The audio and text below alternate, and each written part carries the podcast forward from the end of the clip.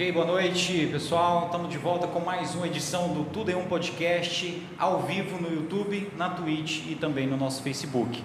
Agradecer você que já está acompanhando a gente aí através do YouTube. Aproveitar e pedir para você já se inscrever no nosso canal e lembrando, pessoal, que só consegue mandar mensagem no YouTube quem é inscrito no canal, tá? Então não custa nada você se inscrever no nosso canal. Então clica aí no inscrito, ajuda a gente, dá uma força para a gente, porque assim você vai estar tá valorizando o nosso trabalho. A gente está de volta no Tudo em um Podcast.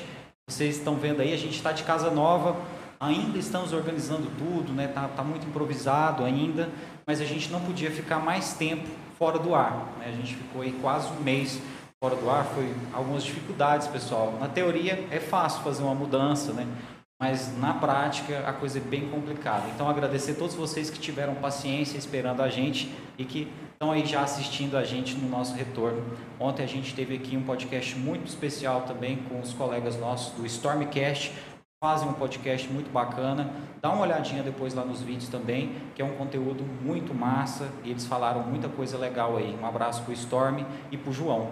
Hoje a gente está recebendo aqui a diva, né, a musa da música aqui de Caldas Novas, do pop, é, a linda, né, a querida Ana Benelli. Ana Benelli, muito obrigado por você ter vindo aqui hoje. A gente fica muito feliz. A gente queria que você tivesse vindo quando tivesse tudo organizadinho, nosso cenário top, lindão, ainda está bem improvisado, mas obrigado, viu, por você ter aceitado o nosso convite, mesmo com as condições meio precárias ainda. Boa noite, eu que agradeço, Thierry. Estou muito feliz de estar aqui com vocês. Boa noite a todo mundo que está assistindo também.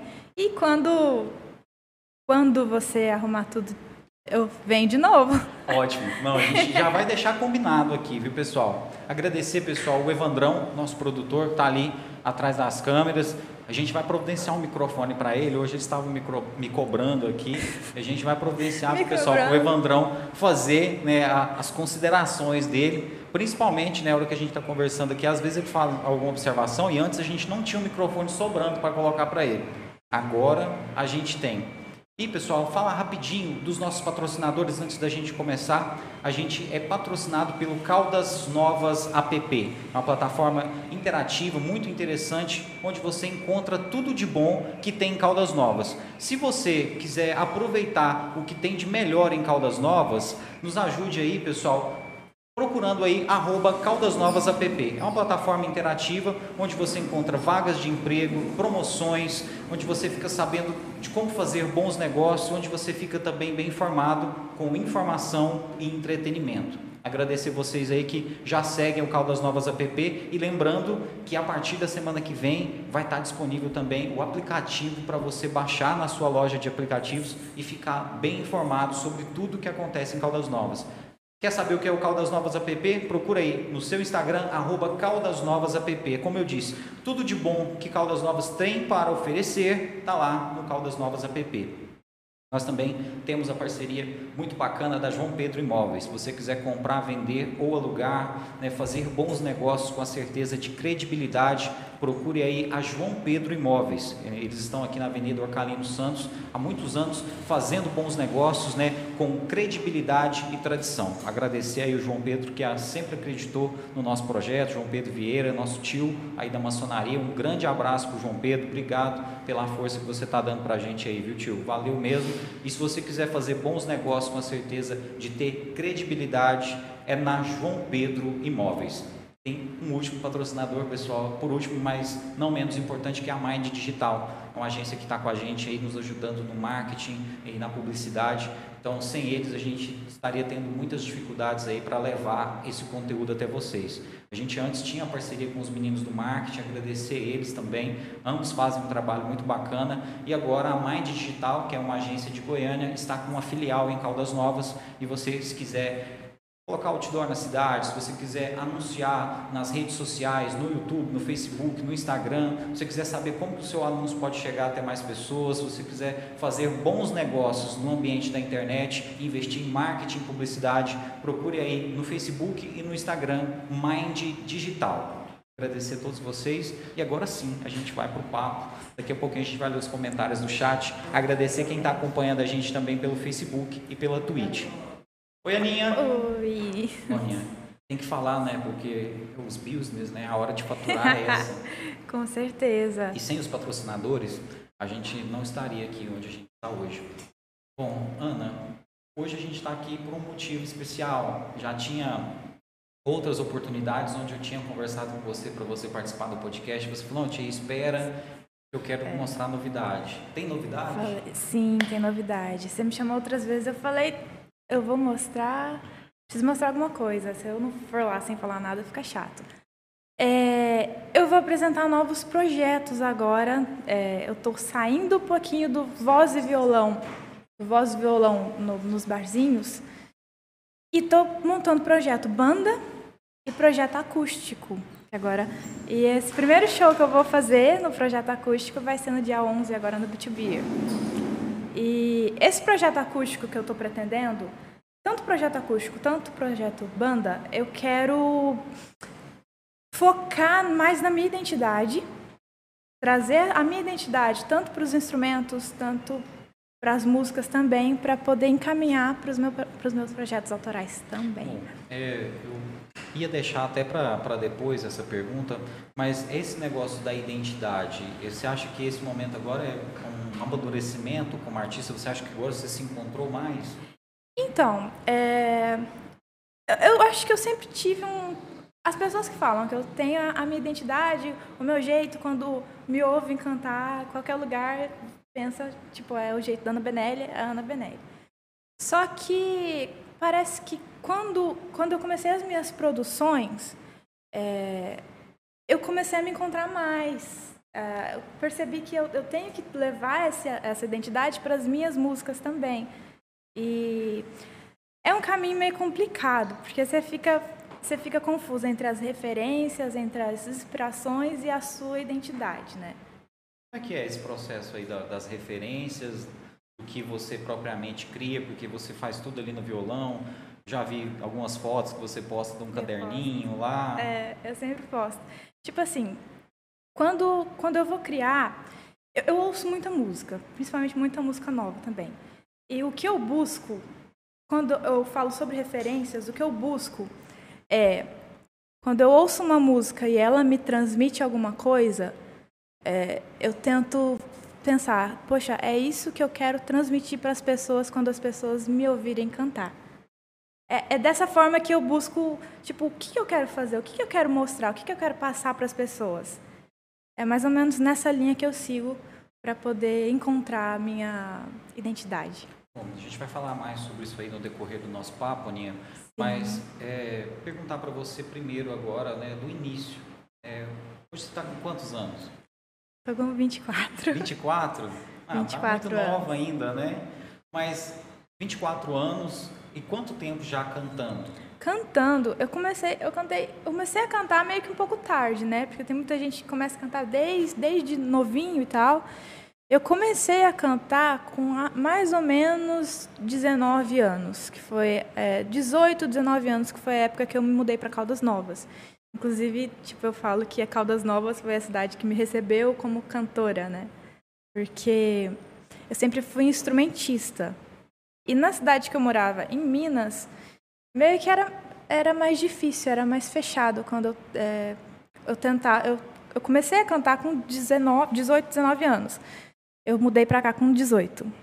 E lá eu me sentia mais. Tipo, eu, eu não tinha muita vergonha. Eu não falei, não, você é só instrumentista. Quando eu mudei para cá, eu comecei a mudar, comecei a me soltar mais um pouco e, e, comecei a trabalhar com música aqui em Caldas Novas. Vai fazer quase cinco anos que eu estou trabalhando com música Como é que aqui em Caldas Novas experiência musical aqui em Caldas Novas? Conta pra gente. Em Caldas Novas foi bem engraçado até. Quando eu vim pra cá, eu comecei, eu comecei a vir, eu pensei em ser instrumentista aqui também, contrabaixista na realidade. Eu comecei a ensaiar numa banda e o baterista dessa banda me viu cantando, cantando assim baixinho, sabe? Ele falou: "Não, eu vou montar um show pra gente. Vou vou marcar um show pra gente fazer". Aí ele deu três dias e falou: oh, nosso show tá marcado daqui a três dias. Eu desesperei, porque eu não tinha nem repertório, eu tinha tipo 25 músicas no meu repertório. E quem era esse acho que você conhece até o Samis. Foi o Samis Malvadeza. Samis Malvadeza, um beijo pro Samis. Ele, ele meio que falou assim, se, Ana. Se não fosse o Samis, talvez hoje você não estaria cantando na noite, em Caldas? Não sei, não necessariamente. Talvez eu demoraria mais para começar. Porque meio que ele que me deu a corda. Porque eu sempre. É engraçado, a gente sempre pensa que tem que estar preparado para começar alguma coisa, né? E eu sempre fiquei assim, não, não estou preparada ainda, não estou preparada ainda. Quando ele deu o susto e eu fui, eu vi que muitas coisas eu jamais teria aprendido, jamais estaria preparada se eu não começasse. E você também vem da música, acho que você, você entende ah, um pouco. Mais ou menos, né? é, é, bem diferente, né? Você realmente é, é, um instrumentista e tal, né, cara? Mas, por exemplo, o, o comecinho, mano, o primeiro contato... Com, com música, com no caso? Foi? Ganhou um violão, o que, que foi? O primeiro contato com música eu tive com uns quatro anos de idade. Minha, meus pais eles compraram um, um teclado para o meu irmão. E o meu irmão não se interessou. E eu, eu adorava. Eu comecei, eu começava a tirar as músicas de ouvido, só que só as notinhas, sabe? Mas você já fazia o Eu, eu tirava de ouvido e, e, fazia as notinhas lá. A primeira música que eu toquei na minha vida, acho que foi a, a música do Titanic, sabe aquela? Nossa, mas legal, hein? Sabe aquela do... do... Sei, a da Celine Dion Da Celine lá, né? Dion, exatamente. Foi a primeira música que eu fazia. Eu fazia no grave lá, o, ó, oh, mãe, esse aqui é o som do navio, e fazia a musiquinha. E logo em seguida, assim, meus pais quiseram me colocar em aula e tudo mais, e eu desinteressei totalmente. Me senti pressionada, não sei, não sei o que rolou. Por causa do professor cobrar resultado? Eu acho que é, eu não sei. Acho que toda criança, quando ela começa com música e é colocada numa pressão, ela acaba se desinteressando. Tem que ter muito cuidado nessa, nessa parte. E voltou, eu fiz uma aula até uns oito anos, mais ou menos, e voltou o meu interesse com uns dez anos, só que no violão. Aí que eu comecei a, a tocar violão. Eu entrei no, na, na, sala, na época tinha a sala de computador, né? Hoje não tem mais. não, mas... Faz tempo, hein? Olha, então, me senti velha agora. que eu entrei numa escola particular aqui de Caldas Novas, ainda tinha uma sala de informática ainda. Para os alunos terem Mas era em casa, né? Na, na, salinha de computador de casa. Lembra ah, que tinha? Sim, você tinha um, quartinho só tinha do um quartinho do computador. Nossa, faz. Agora todo mundo tem um notebook no colo, na cama. É, nossa, né? faz, faz Faz anos que eu não pego no notebook, não. Eu, é só celular. Só no celular? Só no celular. Nossa, eu, nem sei, o meu irmão tem, né, que ele trabalha com isso. Eu, eu vou tentar me digitar lá, me perco toda, não, não rola. Você prefere o celular? Eu prefiro o celular. E rola e... composição no celular? Eu gosto do papel. Você gosta do papel? Eu gosto do papel, não sei, parece que vai mais, flui mais, eu tenho, tenho que escrever no papel. Qual que é a diferença, na sua opinião? Assim, você acha que consegue ritmar melhor? Eu não sei explicar, parece que, sei lá, parece que fica tudo mais mecânico na, na, no celular, né? Tudo fica mais. Eu, eu tenho que escrever, eu pego, eu deito em cima do caderno lá e começo a escrever. Desse jeito eu, eu consigo. E como é que vem o processo de composição, Ana? Processo é, de você composição. sente vontade de escrever ou, ou tipo assim, você fala, hoje eu vou fazer uma música? Se eu tiver a pressão de falar, hoje eu vou fazer uma música, não sai nada. Não sai nada. Às vezes inspira, tipo, conversa com um amigo me inspira alguma coisa. Às vezes eu tô triste, eu, eu, eu junto aquilo e passo para música.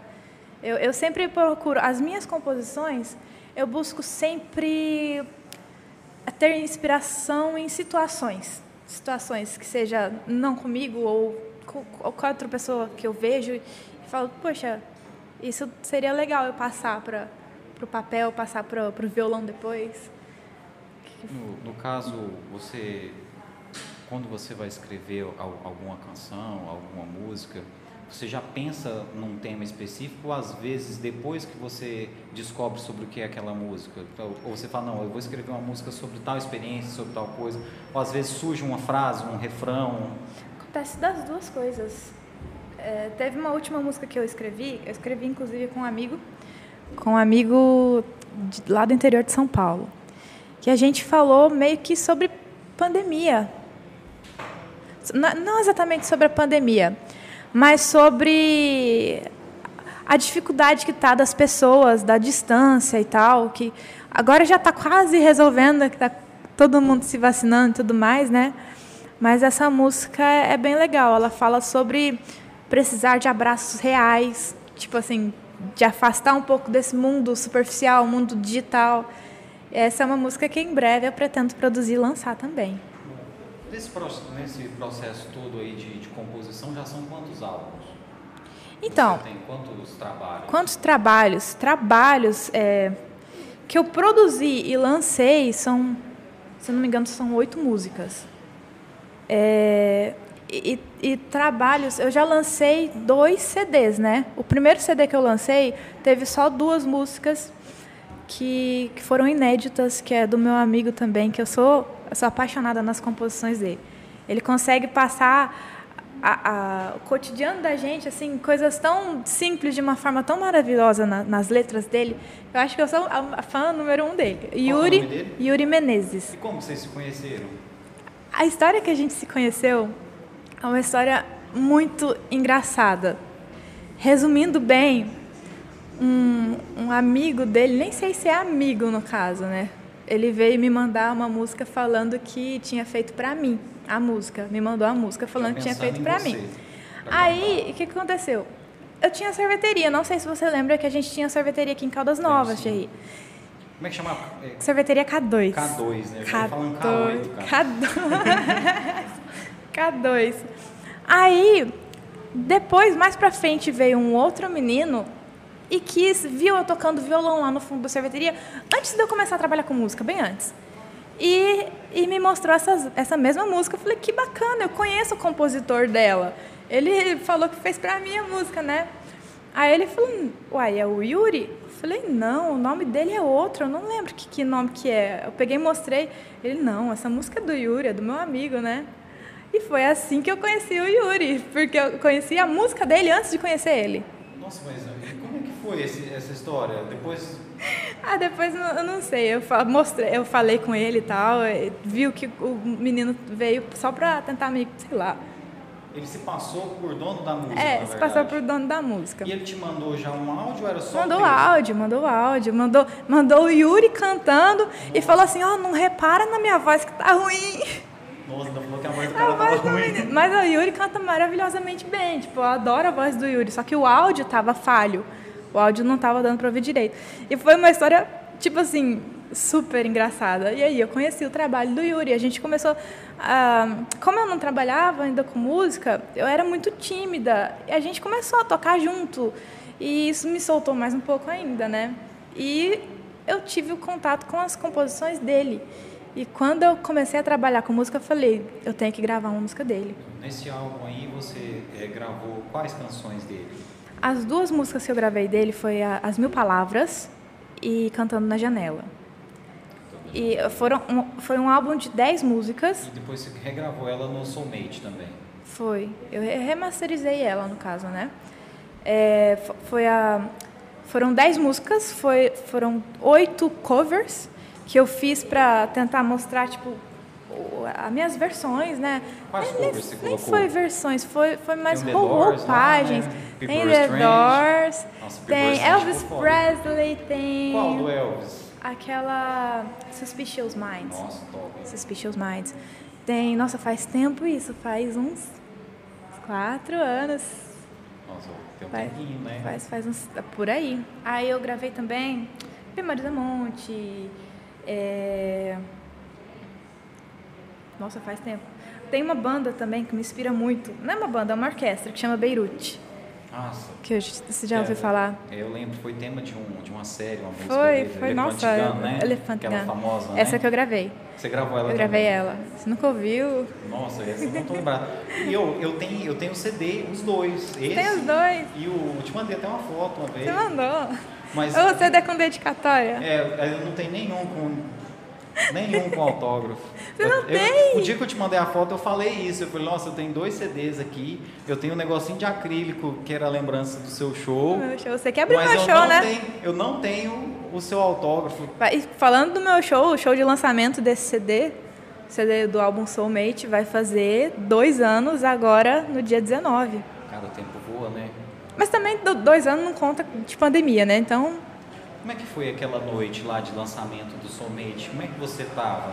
A gente quase não conversou aquele dia, nossa, você tava foi, na foi- correria, foi você tinha que super- atender todo mundo. Super corrido. Todo mundo queria tirar uma foto com você, queria um pouquinho da sua atenção e tal. Como é que foi para você aquela experiência? Assim, é, eu sempre brinco, eu falo que aquilo foi praticamente minha festa de 15 anos, que eu não tive. Acho que eu até comentei isso com você, né? Não. né? Foi porque, gente, eu tenho uma lembrança tão maravilhosa daquele dia, porque foi muita, é, foi muitos amigos, muito, muita família minha, veio até de Santos, veio família de, de todo quanto é lugar. Alugaram seis flats, porque não cabia tudo em casa. E Sei. olha que sua casa é grande. Veio família de parte de pai, veio família de parte de mãe, veio de todo lugar. E, e fora os amigos e, e pe- pessoa que acompanha meu trabalho aqui na, na cidade, né? E, nossa, eu, eu preparei aquilo com tanto carinho. Eu tive vários patrocinadores também, né? Você fala da importância de patrocinador, é, é, é maravilhoso. Eu tenho É, patrocinadores. que ajudam a fazer acontecer mesmo. né? Inclusive, eu tenho patrocinadores que estão comigo até hoje. Por exemplo, o Rubens, Rubens Miranda Hair. Sim, conheço. Né? Eu cortei o cabelo já com ele muito tempo. Nossa, Antes de é- ser muito concorrido. ele é Quando ele abriu o primeiro maravilhoso, salão, é eh, maravilhoso. lá no Itaici, eu cortava com ele. Só que aí depois ficou aquela parada de, de ter que agendar e tal, sabe? E assim, eu acho que ficou meio concorrido pra mim. Porque homem, você sabe, né? Homem fala, vou cortar o cabelo.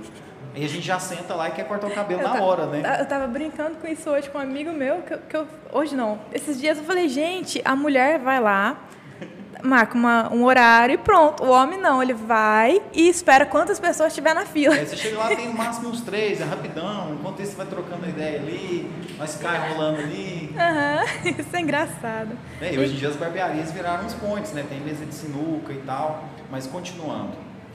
né, Você. É. falou, a gente se perdeu nos patrocinadores. Mas foi a sua festa de 15 anos porque foi o, o dia É, mesmo. foi, que Você brilhou. não sei se... É, Você tá é sempre tipo brilhando, lógico, né? Não.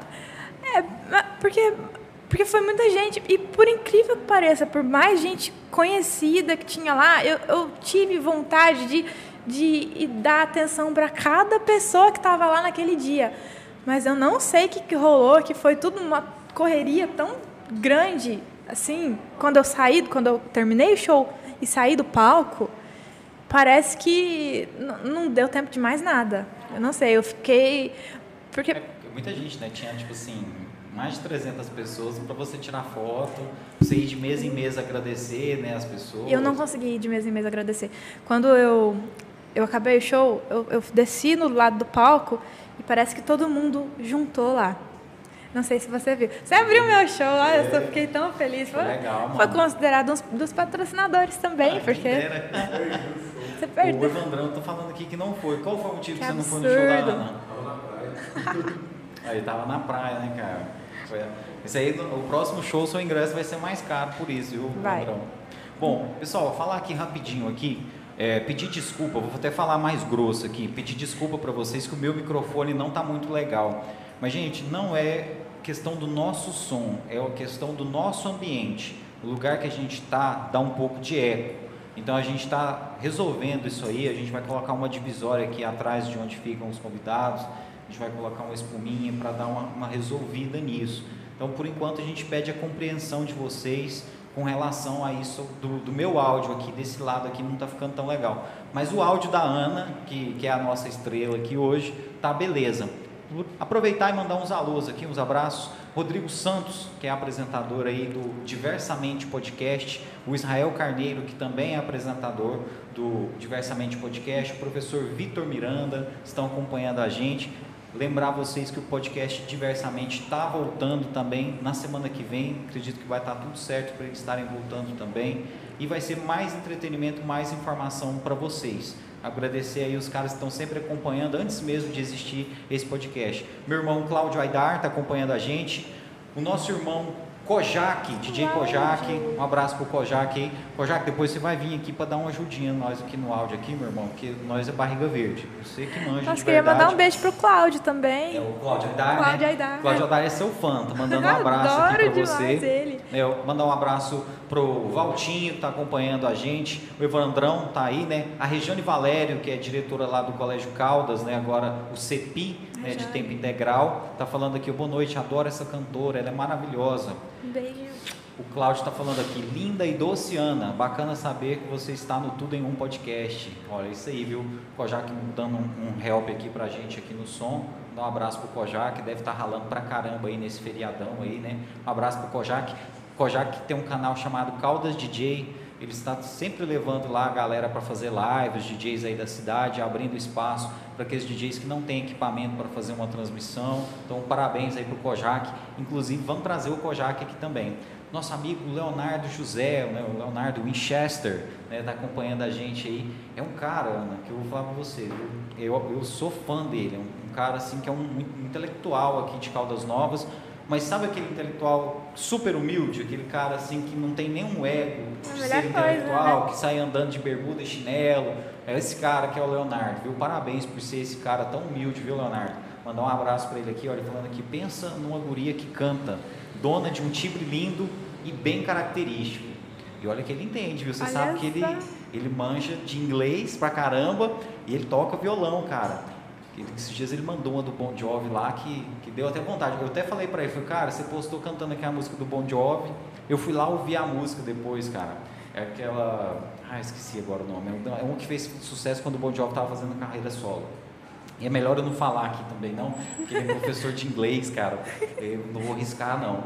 Dar um abraço para o Marlos Alberto, o Marlos que foi host do programa aqui durante muito tempo com a gente aqui, está acompanhando a gente. Ontem eu ainda estava falando, viu, Marlos? Nada impede que de vez em quando, né, o Marlos está dedicando a outros projetos agora, mas de vez em quando ele venha participar aqui com a gente, apresentar aqui com a gente. É, um abraço para o Marlos. E outras pessoas também a gente pode chamar para participar, inclusive o Leonardo, viu? Leonardo, vamos trazer você aqui também. Um abraço aí para o Daniel da Automec, a melhor oficina de Caldas Novas. Levei meu Fusca lá esses dias para dar um trato, ficou zero o Fuscão. Abraço aí, Daniel. Se você quiser dar aquela manutenção esperta no seu carro, sabendo que o seu carro vai ser cuidado, com aquele carinho, né, com aquela especialidade mesmo, é lá no Daniel da Automec. Um abraço, viu, Daniel? Tamo junto, meu irmão. Um abraço aí para Sandy, que está acompanhando a gente. O Eduardo, Baixa Verde. O Eduardo tem um perfil muito legal, chama Canva para agências. Pessoal, segue aí no Instagram. Você que quer manjar mais de Canva, Canva tem umas ferramentas incríveis, né, para a gente fazer muita coisa. E lá ele ensina você fazer tudo com Canva. Muito interessante mesmo. Um abraço aí para o Eduardo. Mandar um abraço aí também para o Vitor Hugo, que está acompanhando a gente, falando, ó, sem palavras, canta demais. É, daqui a pouquinho a gente lê também os comentários aí do nosso Facebook e também da Twitch. Agradecer todo mundo que está acompanhando a gente aí nas outras as outras, né? Outras, outras tipo Cebolinha, outras. nas outras plataformas. Outras. Aninha, a gente tem que ler os comentários de vez em quando. Sim. Perdão de cortar aí. Não, tudo Mas, bem. Falando da festa de 15 anos, né? A festa de 15 anos. Soulmate. Antes disso veio a gravação do Soulmate. Nessa gravação já era um, um segundo trabalho mais maduro. Então, é, você fala do, da, da música Não, ou do o álbum? Disco todo, o álbum, disco todo, porque sim. o primeiro disco, né, você fez bastante é. É, gravação e tal. Nesse segundo, você considera que você já estava mais madura como artista? Já era um trabalho mais profissa? Não que o então, primeiro não tenha sido profissional, claro. Não, mas naquele primeiro eu estava bem no inicinho mesmo, até cantando. É, tinha acabado de começar a cantar. É, o Soulmate foi o disco que eu que eu comecei a compor realmente, né? Eu, eu tenho uma música que eu ajudei, inclusive, a primeira música assim que eu compus, mas faz muito tempo eu nem considero, que foi a Fica Bem. Não sei se você já ouviu Sim. ela. Foi a primeira musiquinha assim que eu comecei a escrever. Eu considero aqui o, o, o período que eu comecei a, a compor mesmo foi quando eu tinha 21 anos, acho que foi 21, mais ou menos. Foi nesse álbum Soulmate. Essa Fica Bem é a que você compôs junto com a sua família inteira? Foi com a minha mãe, minha mama. Olha, então, já é uma parada que nós já paramos aqui na Fica Bem, então. Como é que foi esse negócio? Quantas pessoas participou da composição dessa música? Porque esse negócio do direito autoral aí, será que não vai dar confusão, não, no final? a minha mãe vai me cobrar o direito. Na realidade, quem escreveu foi a minha mãe e quem roubou a música foi meu pai. É mesmo? Não, não, conta desde o início. Foi. Quem, quem, escreveu, quem escreveu a música foi a minha mãe. Ela escreveu a música, meu pai pegou a música, é, acho que ela escreveu letra, uma melodiazinha, meu pai passou para o violão e registrou a música. Olha. Então, é ele que roubou a música da minha mãe.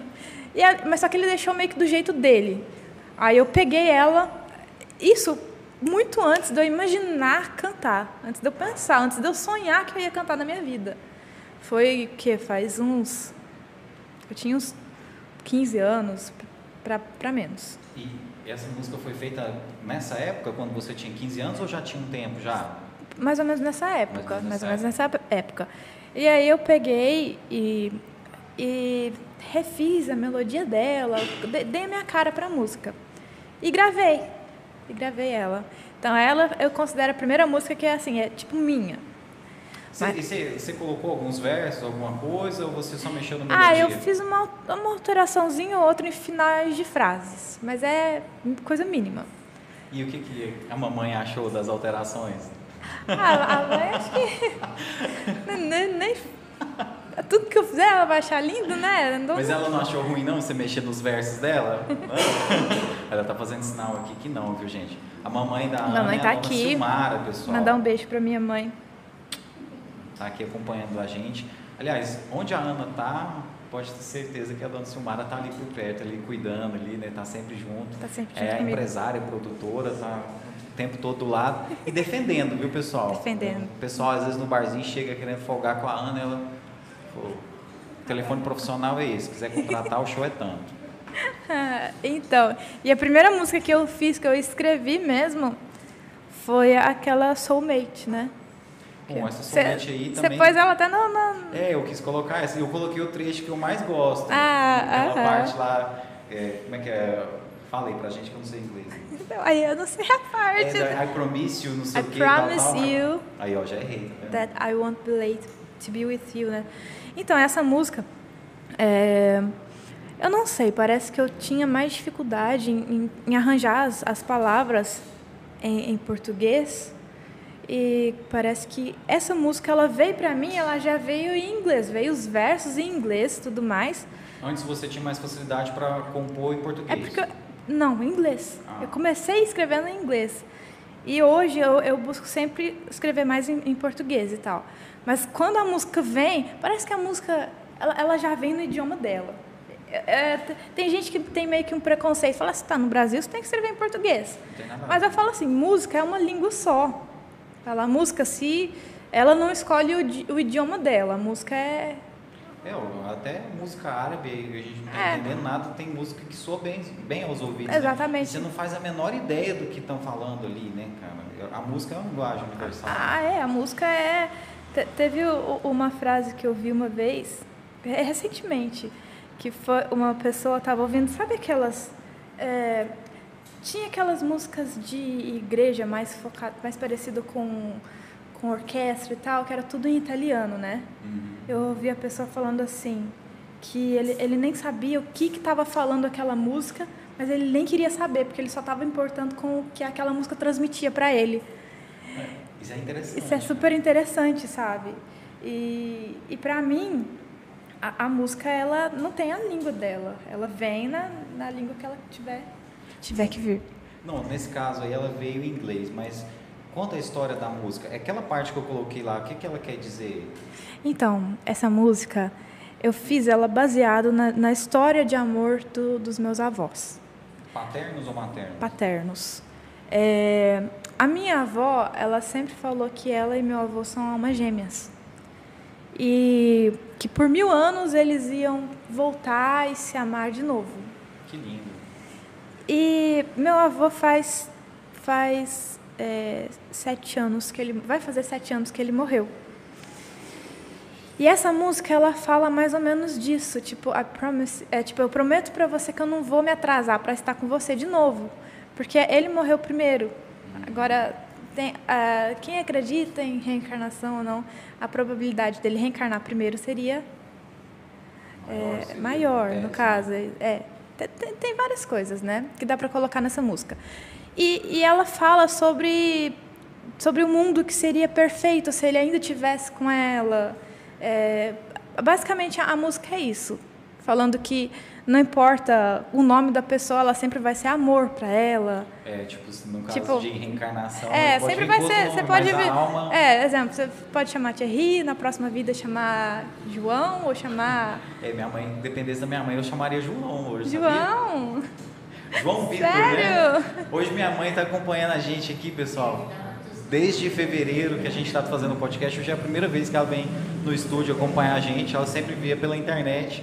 E dependesse dela, eu chamaria João Vitor. E aproveitando. Seria o João Vitor do Tudo em um Podcast. Eu ia chamar Pedro. Você seria o Pedro. Eu seria o Pedro, Pedro e João Vitor. É porque eu... nós podíamos fazer uma dupla sertaneja, ó. João Vitor, Pedro e João Vitor. Pedro e João Vitor. Daí dá certo, ó. Pedro, Pedro. Porque por muito tempo é, parecia que eu não deixava ver se eu era menino, se eu era menino e tal. E minha mãe só, chama Pedro. Pedro. Tinha um pressentimento que seria homem. Aí veio a surpresa, né? menina. Né? Aí não... Quando descobriu que eu era menina, ela não tinha, tipo, ideia. Que, que nome que eu vou colocar? Aí uma prima dela deu a, a dica, falou assim, olha, deu sugestão, né? É, por que, que você não põe o nome da bisa dela e da Tátara? A bisa chamava Ana e a tataravó Elisa. Aí Elisa. ficou meu nome, Ana Elisa. Pouca gente sabe dessa, viu, pessoal? É verdade. Benelli. Só que ela só escuta isso quando a dona Sumara tá com raiva, só quando ela tá brava. é tipo isso? Ana Elisa Benelli. É, quando ela fala Ana Elisa, é mais de boa. Quando ela fala Ana Elisa. Ana Elisa né? é mais de boa. Mas aí quando ela Ana fala Ana Elisa Benelli, você. Putz, o que, que eu fiz? Deu problema.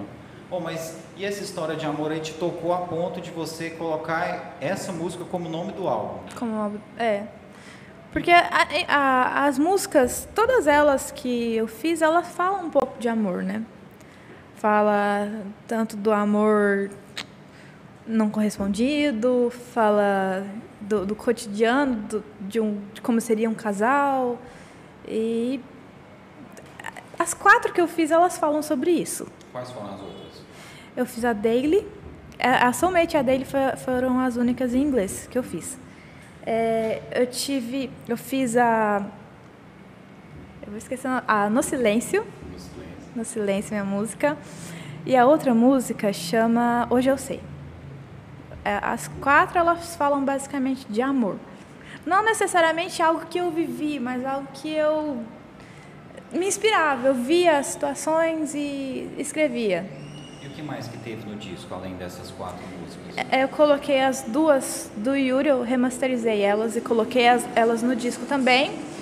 E eu coloquei a, a única que tem menos a ver com esse disco é a Fica Bem que foi aquela primeira música que eu fiz, que, que eu fiz com a minha mãe, que eu é, refiz ela, que ela tinha ficado sem um lugar, né? Sem, sem disco, eu coloquei ela no meio. Ela foi meio de intruso, mas tá lá. Aí você colocou Fica Bem. Fica bem, também bem. Tá lá, também tá lá. Porque ela é a única que não fala de amor, né? Ela fala mais de amor próprio. No caso da, da festa de 15 anos, que foi o lançamento aí do, do álbum, você contou com a participação de um artista conhecido nacionalmente. Nacionalmente, Blanche Van Gogh. Como é que foi? É, como é que você conheceu o Blanche? Como é que foi? Na realidade. Para quem não conhece o Blanche, explica primeiro. É Cogumelo Plutão, Cogumelo, né? Banda Cogumelo Plutão, ela fez muito sucesso na, na, época de 2000, mais ou menos, né? Tem, tem uma música que acho que foi a mais conhecida de todas, que é a Esperando na Janela, que é aquela Você é a escada da minha subida. Ela ele me conheceu na internet. Parece que ele viu um vídeo meu na internet, no Instagram, não sei se apareceu de sugestão para ele, não sei. Eu estava voltando de um trabalho, eu estava voltando para casa, estava na estrada, voltando para casa, e ele me mandou: Oi, Ana Benelli, eu gostei do seu som, quero cantar com você. Eu, eu, tipo assim, não era da minha época, eu olhei e falei: Quem, quem, quem que é, cara? Quem que é essa pessoa? Aí eu peguei, eu fui pesquisar, né? Aí eu entrei lá, falei, cogumelo Plutão. Minha mãe estava do lado, né? Como sempre. Falei, mãe, você conhece cogumelo Plutão? Blanche Van Gogh? Ela, não, põe uma música aí para ouvir. A gente pôs no, no, carro e tocou aquela música super conhecida, né? Esperando na janela. E ela, caramba, é ele que veio falar com você? Sério? Aí eu, comecei a falar, oi, é, boa noite, e aí, tudo bem? E ele falou assim, eu gostei da sua voz, gostei do seu trabalho, eu quero fazer um show com você. E nessa época, estava faltando tipo um mês e meio, dois meses para eu lançar o, o CD, o, o, álbum Soulmate. Eu falei, olha, eu vou fazer o lançamento de um CD meu, você pode vir pro show se quiser, né? Ele começou a conversar, começou a, me mandar músicas e tal, músicas que ele estava compondo, e ele falou, não, eu vou pro seu show. Eu vou pro para o lançamento do seu CD. Só que na época eu nem divulguei, eu falei, não, esse ele tá só falando assim por, por falar. Golpe, isso aí. É, falei, não, não vou divulgar. Eu falei assim, eu vou divulgar se ele vier. Tanto que foi meio que uma surpresa quando ele chegou lá, né? É, inclusive, eu só acho que eu pus só num story e tal, e a participação dele foi bem, bem legal, porque eu comecei a cantar a música dele, é, ele que imaginou tudo na cabeça dele. A cabeça de artista é bem, é, ele é bem trabalha bastante. Ele falou assim, não, me dá um microfone, eu vou sair do meio do público para cantar essa música com você. Aí eu comecei a cantar a música dele, cantei a primeira parte e ele saiu do meio do público para cantar a, essa segunda parte. Cara, eu tava lá, foi legal. Foi legal, foi, né? Foi muito massa. Foi legal. Foi muito bom, muito bom mesmo. bom, e tipo assim, é, o Blend, às vezes as pessoas que não conhecem, então aqui se perguntam, ah, é um cara de um sucesso só. Não, não é, né? Ele tem muita música famosa que a gente não faz ideia é dele, muita. né? Por exemplo, tem a, aquela que ficou muito famosa na voz da Cláudia Leite, que chama Beijar na Boca. Não sei se você já ouviu ela, aquela Eu quero mais é beijar na boca. É dele também. Ele fala que é dele. É, é dele, no caso, Não, é né? dele, É dele, sim. E tem a outra música também que. Essa eu não vou lembrar, mas é uma das músicas da, da, daquela novela Alma Gêmea. Eu, eu lembro dessa. Mas também ficou conhecida na voz, seis, na né? voz de outra pessoa, que eu não lembro quem que foi o falar. cantor. Um cara que tinha uma voz assim bem grossa que cantava, né? É... Não recordo aí. Só você dá um Google aí, viu, galera? É, você que tá em dúvida aí. É, Cogumelo Plutão. né? Aí você pesquisa aí as músicas de Blanche Van Gogh. Lanche. Pesquisar aí, né, quem tá no, no coisa, né, quem tá no, no PC aí, pode pesquisar aí que você vai ver. E tem foto aí, né, nas redes sociais Tem da nas Ana redes com sociais. aí dessa data. E, e ele veio de onde? Do Rio de Janeiro? Rio de Janeiro. Ele veio do Rio de Janeiro pra, E veio, pra, se hospedou aqui para cantar no seu show. pra cantar no meu show. Caraca. Só pra isso. Isso foi bem legal, né? Porque fo- foi um, é um artista que fez sucesso nacional, né? E Eu me recordo que depois vocês foram lá na TV também fazer uma gravação. Isso já era numa Fizemos. outra visita dele ou foi naquela mesma época? Ele veio umas duas vezes pra cá. Agora eu não vou lembrar se foi na mesma. Vocês chegaram a gravar juntos alguma coisa? Não, não, não chegamos a gravar. Mas tem- ainda tem algum projeto de, de pensar em não, gravar? não, não tenho projeto mais nenhum com ele, não. Nem, nem tem mais contato também? Também não. não. Também Esse não tenho contato. É, é assim, né, gente? Não é fácil. Aproveitar, tem um fã seu aqui, um, um fã que te ama, viu? Que Tá aqui a- acompanhando a gente aqui, o Lord Havok, você Ah, conhece quem é? conheço demais o Rodrigo. Rodrigo, pessoal. Mandar um Rodrigo beijo pro Santiago. Rodrigo. Ele é um amigo muito especial pra mim. Eu adoro. Inclusive, eu levei. O, o Rodrigo tinha vontade de conhecer o Blanche. A gente foi lá na casa do Rodrigo pro Rodrigo conhecer o Blanche Van Gogh. Rodrigo tem um kit fã inteiro, né? Camiseta, né? Tem. Ele tem, tem tudo, né? CDs, tem até uma palheta minha que eu dei, só que a palheta de show mesmo, né? Ah, eu não tenho, eu tenho que fazer aquelas As palhetas personalizadas, personalizadas. né? Aham. Ó, tem um, um brother nosso aí também que é da música, o, o Jones Bass, pessoal. Ele já é do rap, a gente vai trazer ele aqui também. Eu já fiz matéria com ele lá na TV Caldas. Esses, esses dias agora ele teve destaque numa página de rap lá de Brasília que tem muitos seguidores. Então é um cara que está representando a cidade aí. Um abraço para você aí, viu, mano? A gente vai trazer você aqui para falar sobre o seu trabalho. Tá falando aqui, ó, estamos acompanhando ligados aqui, viu, irmão? Um abraço para você. O Lord Havok, nosso irmão Rodrigo, está falando assim: ó, agora sim, Ana Benelli no Tudo em um Podcast, melhor cantora de todas. Tem uma pessoa aqui também que gosta muito do seu trabalho, a Helena Carvalho. A Helena, conheço demais. Helena tá falando aqui, ó, sou apaixonada, parabéns. Aqui o Pedro Guilherme, a Ana é muito autêntica, tem muita personalidade e um super talento, demais. É. Pedro Guilherme é o baterista? Oi? O Pedro Guilherme é o Pedro baterista? Guilherme, eu não sei se ele é o baterista. Ele Eu é seu fiquei curiosa agora pra saber. Olha na foto aqui. Eu não enxergo de longe. É, minha... Olha, olha aí de perto aí. é ele É ele, mesmo. né? Ele é batera da sua banda. Não, ele é, ba- é- ele é batera, ele toca bateria na igreja e ah, tal. sim. não- Ele toca junto com o filho da Helena, Ah, com o o Johannes. Johannes. Eu Ah, fiz um projeto até com o Johannes, eu, dele no céu e tal, a gente pra apresentar lá na biblioteca. Foi Nossa, que muito bacana. muito bacana. Esses dias o Johannes tocou num pedido de casamento lá no Rio Quente, você ficou sabendo? Ai, uns gringos, mano. Chamaram fiquei sabendo. ele lá. Fiquei os sabendo. gringos lá, o cara ia pedir a, a menina em casamento lá, e o Johannes lá, e o brother No dele céu, lá, tem coisa mais lá, linda. mano. Parabéns aí pro Johannes. Pessoal que a gente vai trazer aqui também, eles têm um projeto que chama Apolo Musical. Aham. Bem legal também. A gente vai trazer os dois. Eu não me recordo o nome do outro, é Cri- Cris, Cris, Cris, né? É o Cris, né? O Johannes Cris. e o Cris. Um abraço para eles. Ó, o Kojak tá falando aqui, ó, legal esse esquema de entrevista. Pois é, Kojak, a gente está fazendo aí esse podcast aí agora, um programa na internet. Vamos trazer você aqui para bater um papo com a gente. O Rafa, Rafael Ruth. Ah, Rafael Ruth. Ruth que fala mesmo? Ru- Ruth. Até hoje, eu não- até hoje eu não sei. Acho que é Rukt. Rukt. Ô, ô, Rafa, Rafael escreve a pronúncia aí pra ver se a gente Sabe entende. o projeto que eu falei de banda? Rafael tá dentro. Na, na sua banda Na aí minha agora? banda. Agora a gente vai falar então, viu, Rafael? Nossa, e você não sabe como que pronuncia o sobrenome do cara? É porque eu só leio, né? Aí ele fala e aí eu esqueço. Minha memória não é tão boa. Acho que é a idade chegando, Thierry. A idade tá velha, tá A- velha a, demais. né? idade chegando. João Mas. Felipe também tá mandando um João salve. Felipe. O Kojak tá falando que o dia que eu ficar famoso eu vou aparecer aí. Kojak, o que, que, é isso, cara? 30 anos de DJ aí, as maiores festas de Goiás aí. Você que faz, cara, que isso? Você é muito famoso aí, meu irmão. Vamos trazer você aqui. O irmão dele também, o Cave. Conhece o Cave? Cave, DJ Cave. DJ Cave também. O DJ. DJ Harry. A gente quer valorizar os talentos aqui de Caldas Novas. Então a gente vai trazer você sim, viu, mano? Pra falar aí, contar as histórias de como é que era ser DJ naquela época, que o cara era DJ de verdade mesmo, no vinil e tal. O cara contava a batida no ouvido mesmo. Então a gente vai trazer você aqui, mano, e valorizar esse trabalho aí de toda essa galera. Riscava os, os É. discos, vinil.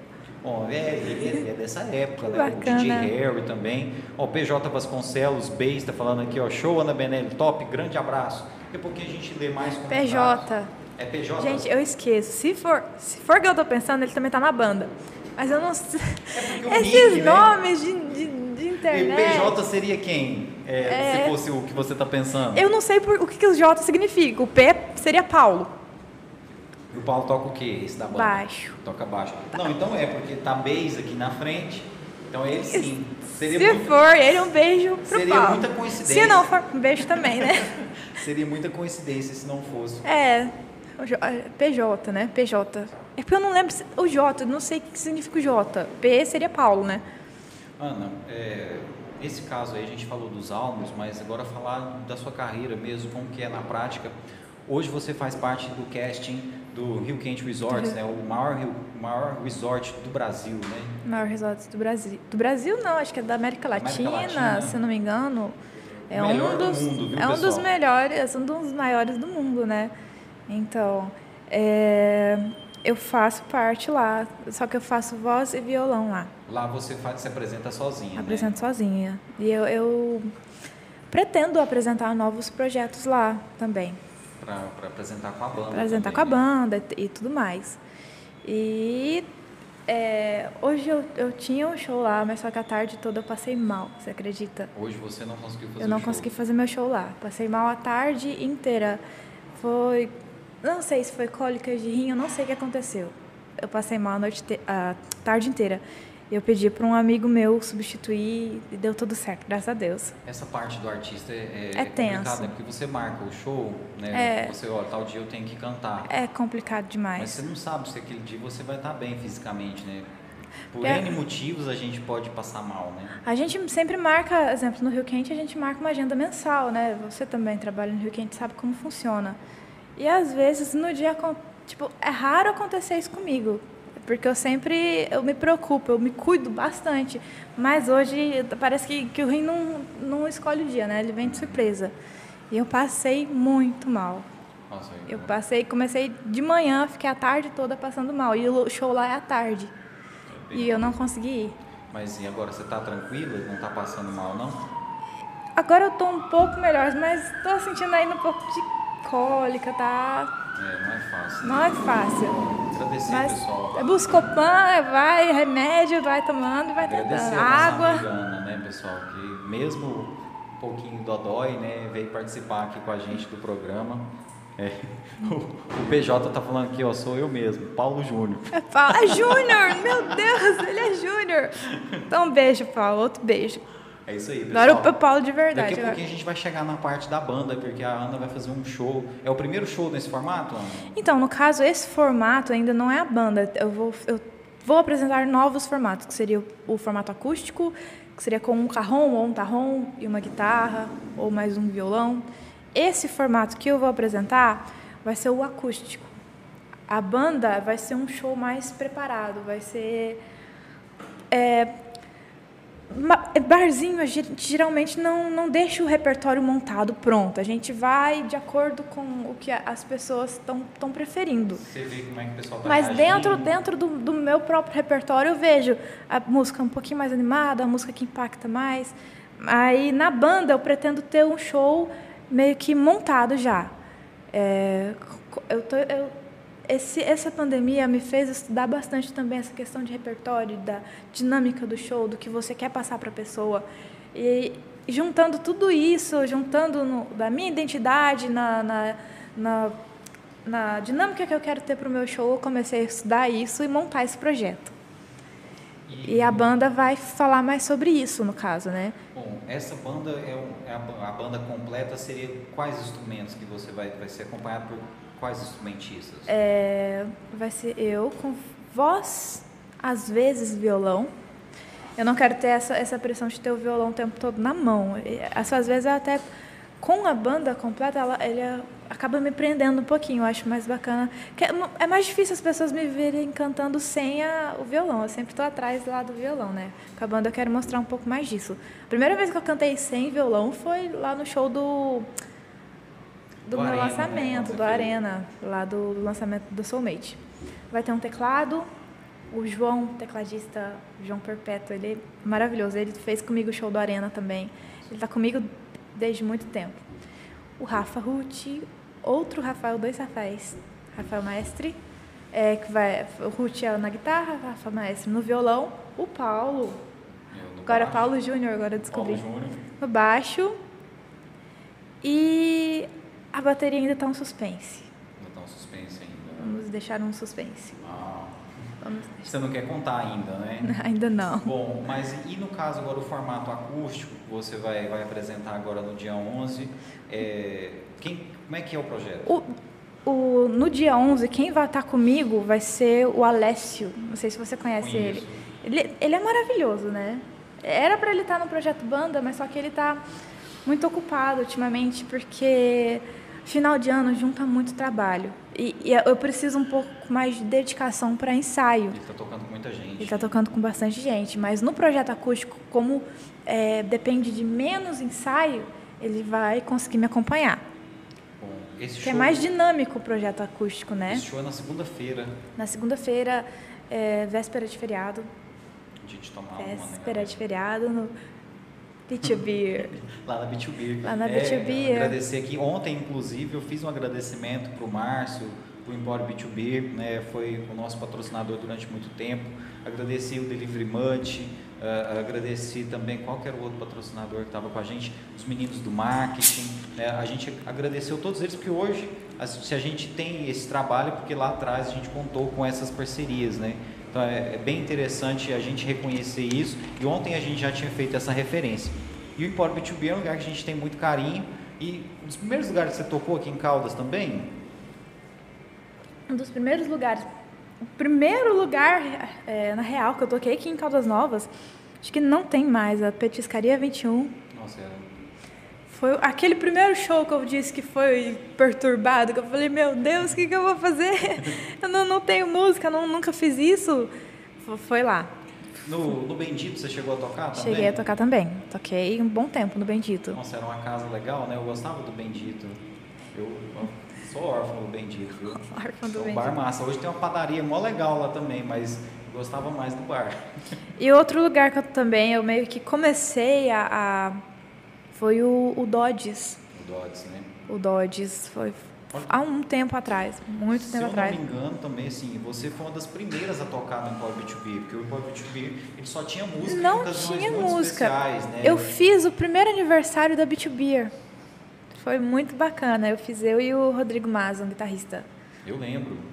Foi o primeiro Inclusive, eu, eu, eu, eu. levei umas caixas de som eu, pra Ana no dia. Eu não tinha equipamento de som ainda, tive que contar mas com. Você tinha a mesa. Você me já. salvou. Você ah, eu tinha a mesa, mas ela você me mesa salvou top. e me emprestou as caixas de ela som. Tem, ela tem uma mesa, cara, que não precisa de ser regulada, ela mesma já faz o esquema. Como é que é isso? A, a mesa que eu tenho, ela, ela, Gente, nome técnico, eu sou péssima. Mas ela, ela faz o ruído rosa nas caixas. Ela já fleta todas as, as caixas, né? Ela faz um, um barulho bem esquisito. Da frequência, né? Da frequência. Ela já fleta todas as caixas, tipo, já tira o que está sobrando, deixa tudo fletado. E eu só regulo ali na. na que top?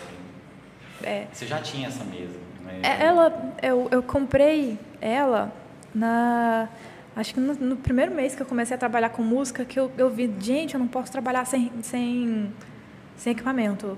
Essas coisinhas a gente vai vendo tudo na, na hora que vai fazendo, né? Eu falei, nossa, eu vou, preciso comprar um equipamento, comprei e comprei as caixas também. As caixas, para você ver como eu estava no início, nem as caixas eu tinha ainda. Você me salvou lá. Você tem uma caixa topíssima agora. Levando eu as lembro caixas. você tocando lá no Cabanas com ela lá. Ainda juntava com a outra que eles tinham, era pressão. Aham. Eu tinha uma outra igual a minha, né? Isso é bem bacana. Bom, mas Ana, esse projeto aí, dia 11, vai ser no Empório B2B, é um show acústico, mas eu sei que você sempre gosta de preparar alguma coisa especial. O que, que você preparou aí?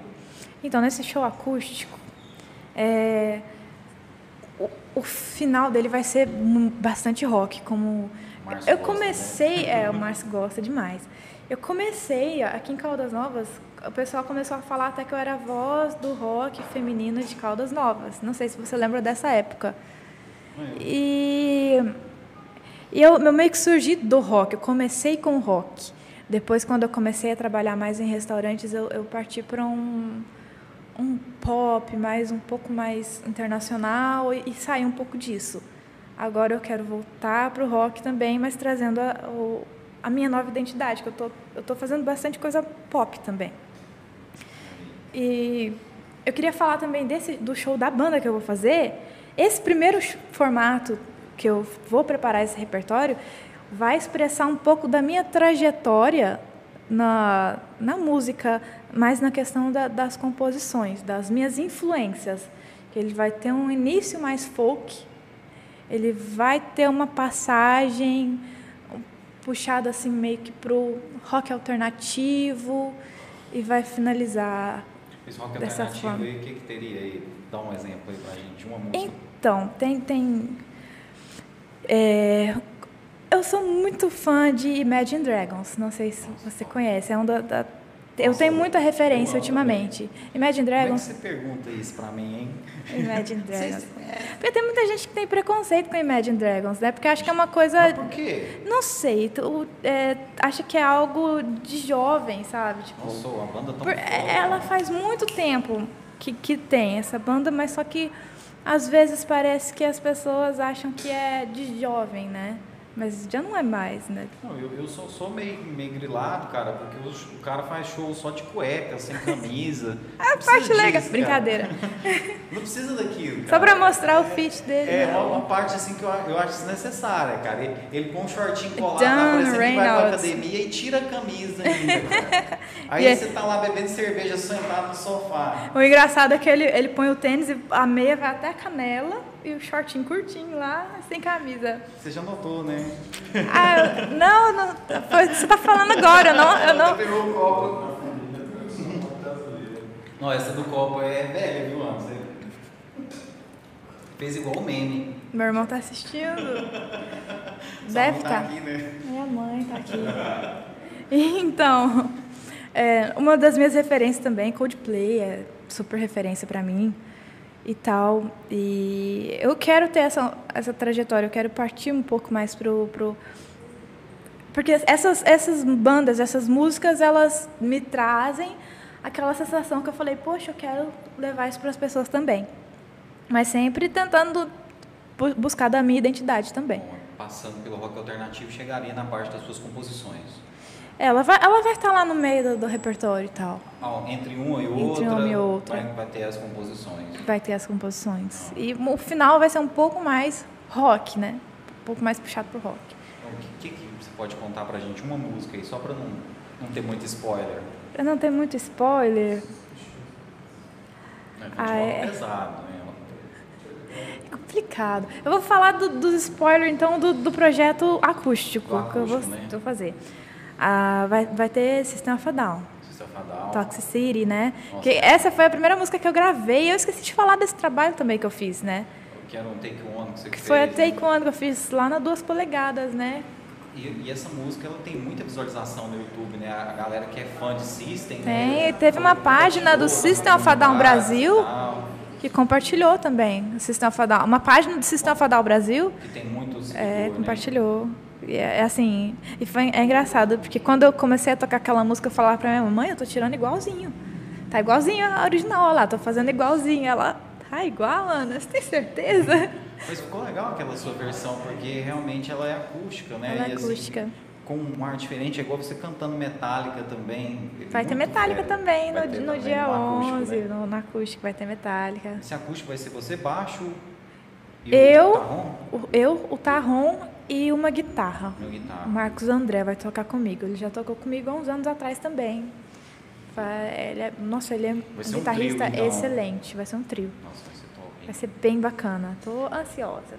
É, a cidade vai estar cheia, né? Eu imagino que vai ser uma noite legal. E você que está afim de curtir boa música aí, pessoal, na segunda-feira vai estar rolando esse show a partir de que horas, Ana? Eu pretendo já estar lá por volta de umas 8 horas, para começar umas 8 e meia. Já, porque... já ir começando já ir começando. pessoal, né? É porque agora com esse negócio do Covid, né? O É, pessoal tem que também. embora mais cedo para casa, né? Pegou a manhã, né? E eu convidei bastante, bastante amigos meus também, que eles, eles gostam mais cedo também, né? E, E é, então, é legal isso, né? então, quem quiser tomar um chopp aí de qualidade, pessoal, ó, nessa segunda-feira, lá no Empório B2B, fica ali na Rua do Privé, ó, todo mundo conhece. É um lugar aí que é especializado em cervejas artesanais e parece que só toca rock, né? Uhum. até no comercial deles eles falam isso, olha, só toca rock, não toca sertanejo. Sertanejo, nossa. Te pedem sertanejo às vezes? Não. Nunca te pediram no show, não? Por incrível que pareça, assim, chegaram uma vez me pedir, tipo, Paula Fernandes. mas porque que daria achou, achou que eu era, sei lá, se era meu cabelo. se- ah, Na época que eu era magrinha também, agora eu já dei uma engordada. Nossa, Agora eu já não posso, acho que não vão mais me pedir. Mas me pediram Paula Fernandes já. nunca mais te pediu mais nada, não? Não, mas E se te pedisse também, ou outras eu também não saberia também, né? Ou, ou nada de sertanejo. por incrível né? que pareça, as pessoas que pedem música pra mim, elas sempre pedem músicas que tá meio que dentro do que eu faço. Eu não, não sei o que, que rola, mas Nunca teve nenhum pedido absurdo, não? Que eu fala, me "Gente, como é lembre pessoa não. Já me pediu essa música?" pedido absurdo que já me pediram foi tipo Pink Freud. Já escreveram desse É. Pink Floyd. Pi- E- mas, Ah, mas assim, não é absurdo, né? Só só. mas o Pink Floyd mesmo, você toca alguma coisa do Pink Floyd? Tem alguma que você faz? Raramente eu faço a Wish You Here, né? Ai, top, viu? Sua versão deve ser legal. Quero ver. Você vai tocar ela lá no B2B? Eu não coloquei no repertório. Não colocou? Não coloquei. Dá tempo ainda? Vou Mandar um- pensar. Mandar um abraço pro Walter Fonseca, que está acompanhando a gente aí, Valtinho, repórter do Povo. Abraço para você, meu brother. Valeu aí pela audiência, acompanhar a gente. E segue a Ana Benelli aí, Ana Benelli tá fazendo um Verdade, show muito falou. legal. Compartilha o conteúdo da Ana Benelli, que é uma artista de Caldas Novas, né, radicada aqui em Caldas Novas, que tem trabalhos autorais, tá tudo no Spotify, né, Ana? Tá tudo no. Spotify. Tem um trabalho também que eu lancei esse ano, que foi inclusive com o auxílio da lei, né? Aldir Blanc, que ajudou vários artistas na cidade. O que, que você fez? Eu fiz, foi uma autoral também, que eu fiz o, até o clipe dela, que chama Volta. Não sei se você já Você chegou. fez webclip. É webclip. É, chama Volta a música. Eu fiz com o Thiago de Castro também, da Duas Polegadas. Ficou super bacana. E você foi beneficiada pela Lei Aldir Blanc. Pela lei Aldir Blanc. Teve uma galera aqui em Caldas Novas que conseguiu né, fazer um clipe, pessoas Sim. aí que, que realmente aproveitaram, né? E é, e é um, um reconhecimento, né, Ana? Porque onde você Exatamente. vai, você leva o nome de Caldas Novas. Então, Sim. assim, a- de certa forma, o poder público tem que dar um, um retorno para vocês, né? E eu lembro na época que eles falavam o seguinte, que os artistas não estavam indo fazer o cadastro lá no casarão, e aí eles falaram o seguinte, olha gente, vem, porque senão o dinheiro que está aqui a gente vai ter que devolver. O dinheiro vai voltar tudo para Brasília. E aí acabou, galera. Aí vocês já sabem o que, acontece lá em Brasília, é. né? E eu lembro dessa época, época que a Gabriela era a secretária da Cultura, mandar um beijo para ela até. Ela me apoiou pra caramba. E ela me falava que, nossa, eu falo para as pessoas e eles não vêm fazer o cadastro. Eu não sei o que, que rolava, se eles tinham medo de ser algo muito burocrático, de ser algo difícil, mas é uma coisa super simples, de fazer o cadastro lá. E, tipo, você só você ler para poder participar de vários projetos, você, tipo, é uma coisa boa para você, né? Você tem que ir atrás. Os artistas assim da, da, velha guarda ainda ainda tem muita dificuldade com esse negócio de documentação, de cadastro e tal, né? Tem uma galera aí que eu lembro nessa época que saiu o recurso da Aldir Blanc que os caras não tinham documento. O cara, tipo assim, nossa, eu tenho que tirar uma segunda via da identidade que eu não tenho, não sei o quê. Caramba. Então, assim, é, é uma situação que acontece. E tem artistas de rua que estão nessa situação também. A lei não, não acabou não beneficiando essas pessoas. Porque tem artista de rua aí que precisava desses recursos, Sim. mas o, o, cara não tem empresa. Às vezes o cara é um, um cara que está numa situação de rua, uhum. mas é artista, faz artesanato, é. faz música e tal. Nesse ponto a lei foi um pouco falha porque acabou não beneficiando essas pessoas porque são invisíveis, né? Igual o auxílio emergencial também. Aquela pessoa que está na situação de rua, ela tem direito ao auxílio emergencial, mas se ela não tem documento, não tem documento, não tem como fazer, né? Ela tem direito, né? Aí depende da, das pessoas que estão lá para poder apoiar, né? Para poder contribuir com cestas básicas. Uma pessoa que eu vi ajudando muito aqui em Caldas Novas foi o Lúcius. Nossa, ele é maravilhoso como pessoa. Já, Mandar já um beijo para ele, porque ele. Já trouxemos ele aqui no podcast já. Uhum. Um cara muito bacana e realmente ajudou fazendo máscara, ajudou arrecadando alimentos. Arrecadando alimentos, pois é. A contribuição dele para Caldas Novas é, é maravilhosa. Muito grande, muito grande. Eu lembro que na época a polícia, os bombeiros não estavam tendo máscara porque as máscaras de pano era uma novidade ainda. Quando falou, agora todo mundo tem que usar máscara.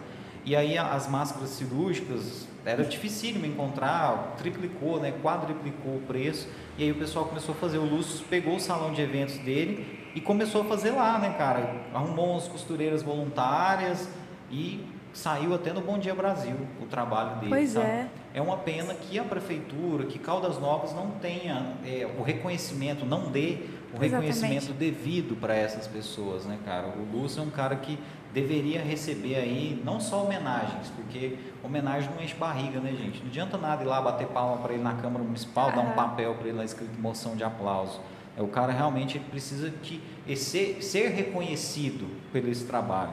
O reconhecimento que, a, que deram é. para ele foi é, não liberar os eventos, né? Isso, ele teve dificuldade, né? Inclusive ele que foi para a rede é. social cobrar esse evento, porque ele falou, oh, gente, Tava tudo liberado. Tá cheio, a feira está acontecendo e eu não posso fazer uma colação de grau, eu, eu não posso fazer um, um, chá de fralda.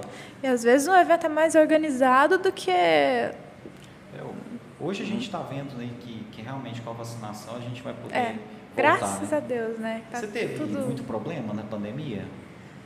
Tipo assim, então. como é que foi para você, é, como artista? Você já estava vivendo profissionalmente Eu fiquei quase, música. quase um ano sem trabalhar, né? Quase um ano sem tocar. Ficou... Mas meu irmão começou a trabalhar home office, né? Ele que ajudou bastante a gente, ele salvou essa, essa parte. Agora tá... Tô voltando, tá... Tá voltando tá mais, tudo, tá mais, tipo, antes tipo, Então, é, eu dei uma parada um pouco com, com os shows aqui na cidade para me dedicar a esses projetos, né? Eu estou mais fazendo eventos e trabalhando no Rio Quente, evento, casamento, mais fechada em clube, mais resort, tudo mais. Você estava no lançamento daquele loteamento famoso, Loteamento, né? é. Ó, teve um... Só os maquinatas lá e a Ana cantando para a galera lá, pessoal. E aí, aí a gente não fica sabendo, né, pessoal? É. Mas, Ana, é, você fez isso por conta da queda nos cachês que teve em barzinho? Ou é. você realmente quis focar a sua carreira em outra parte? É, eu acho que essa queda nos cachês. Eu sei que tem muita gente que precisa e acaba indo para um valor mais em conta, mas isso não deveria interferir no, no meu trabalho, porque o meu é tanto. E a, um músico você não, não, não pode. Como é que eu falo? Padronizar um valor, porque cada um tem o, o seu valor, não é? Exato. Exatamente. Mas é, eu pensei que eu estava meio que parada, eu estava estagnada, não estava evoluindo musicalmente. Eu, eu meio que falei, não, eu, eu preciso eu preciso fazer alguma coisa. Se eu continuar no barzinho, eu não vou evoluir musicalmente da forma que eu preciso me dedicar para a música, me dedicar para os meus trabalhos. Aí é, é, eu precisei disso, desse tempo, até para dar uma. Como é que fala? Para melhorar a minha cabeça, que eu não estava bem emocionalmente. E hoje eu estou trabalhando feliz, estou bem e estou me dedicando às coisas que eu gosto.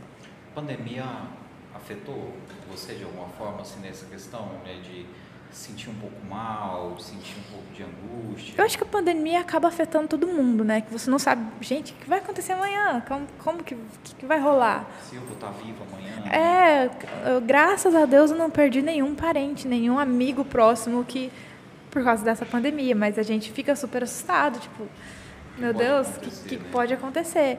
Inclusive eu, eu, eu escrevi uma música falando da, dessa distância das pessoas, né? Só que a, a música ela é super mais alegre, né? Não fala mais, mais como como a esperança de ter esse reencontro e tal, de Como que chama essa música? Essa música ela não tem nome ainda, você acredita? Ainda não tem nome. Ainda não tem nome. Mas ela fala sobre esse retorno. Fala sobre esse retorno. Já está pronta já. Tá pronta. A melodia. A melodia tá pronta, só que ela tá só no voz e violão. Ela, eu fiz com um amigo é, ele é contrabaixista também. É, a gente fez pela internet. A gente falando, a música fala de, de tentar sair um pouquinho dessa vida de internet. A gente fez pela internet. Como é que foi? Dessa vez foi uma composição por celular mesmo? Foi por celular. Você eu mandava, mandava áudio, ele me mandava. A melodia ela, ela é minha. Eu, eu criei a melodia. Ele me falou uma frase. É, ele me falou uma frase sobre sentir a falta da pessoa, tipo, de olhar para o sofá vazio e sentir a falta da pessoa, falou algo dessa, dessa, nesse sentido. Aí eu peguei e fiz uma, uma, uma frase, uma melodia lá, um, um estrofe, né? E mandei para ele. Aí ele começou, nossa, que bacana. Ele pegou, me mandou mais um pedaço da letra. Eu escrevi o refrão, ele não, ele escreveu o refrão, eu mudei para minha melodia o refrão. Ele escreveu mais parte da letra, eu também, e a gente fez uma música juntos. Foi bem bacana. Isso, tipo assim, de quanto tempo? Foi do, no auge ali da pandemia? Essa música vai fazer um ano quase.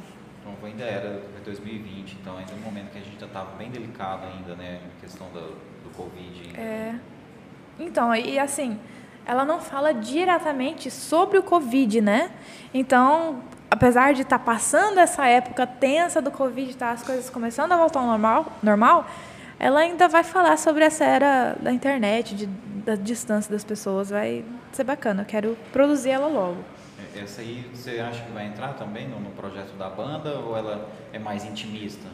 Eu acho que ela, ela é um pouco mais folk, né? Ela é um pouquinho mais folk. Eu não sei, eu, pre, eu quero futuramente pôr ela na banda, mas em outro, outro repertório, outra, outro show. Ainda não vai entrar. Tá certo, mas eu já tô curioso, viu? Mas pode rolar uma gravação estilo single aí para você mostrar pra gente? Pode. Aí, né, na, na, rede social em breve, né? Eu, eu pretendo. Bom, e nesse processo de, de, pandemia aí, você acha que o artista ele, ele teve possibilidade de usar isso de maneira criativa ou o fato de a gente estar tá numa pandemia, todo esse negócio, essa, né, tanta gente morrendo, né, tanta tragédia, você acha que os artistas não conseguiram por conta disso? Qual é a sua opinião sobre isso? Ah, isso depende muito de pessoa para pessoa, né? Como você lida com o problema, como você reage a ele. Tem, tem artistas que, que quase desistiram, né? Meio que se fecham, acha não vê solução e tem outros artistas que já vê uma forma de expressar sentimento nessa situação, de tentar pelo menos é, melhorar fazer outra pessoa ouvir se sentir um pouco melhor com isso, né? Criar músicas para poder confortar um pouco as pessoas. Então depende da, da pessoa, depende da, de como o artista lida com a situação, de como no, ela recebe. No seu caso, você conseguiu aproveitar de maneira criativa ou foi um pouco pesado? Pouco dos dois, né? Pesado é para todo mundo, mas eu, eu consegui compor bastante nessa pandemia. Consegui conseguir me expressar. Tanto que eu fiquei mais em casa, né? Todo mundo mais trancado em casa, não.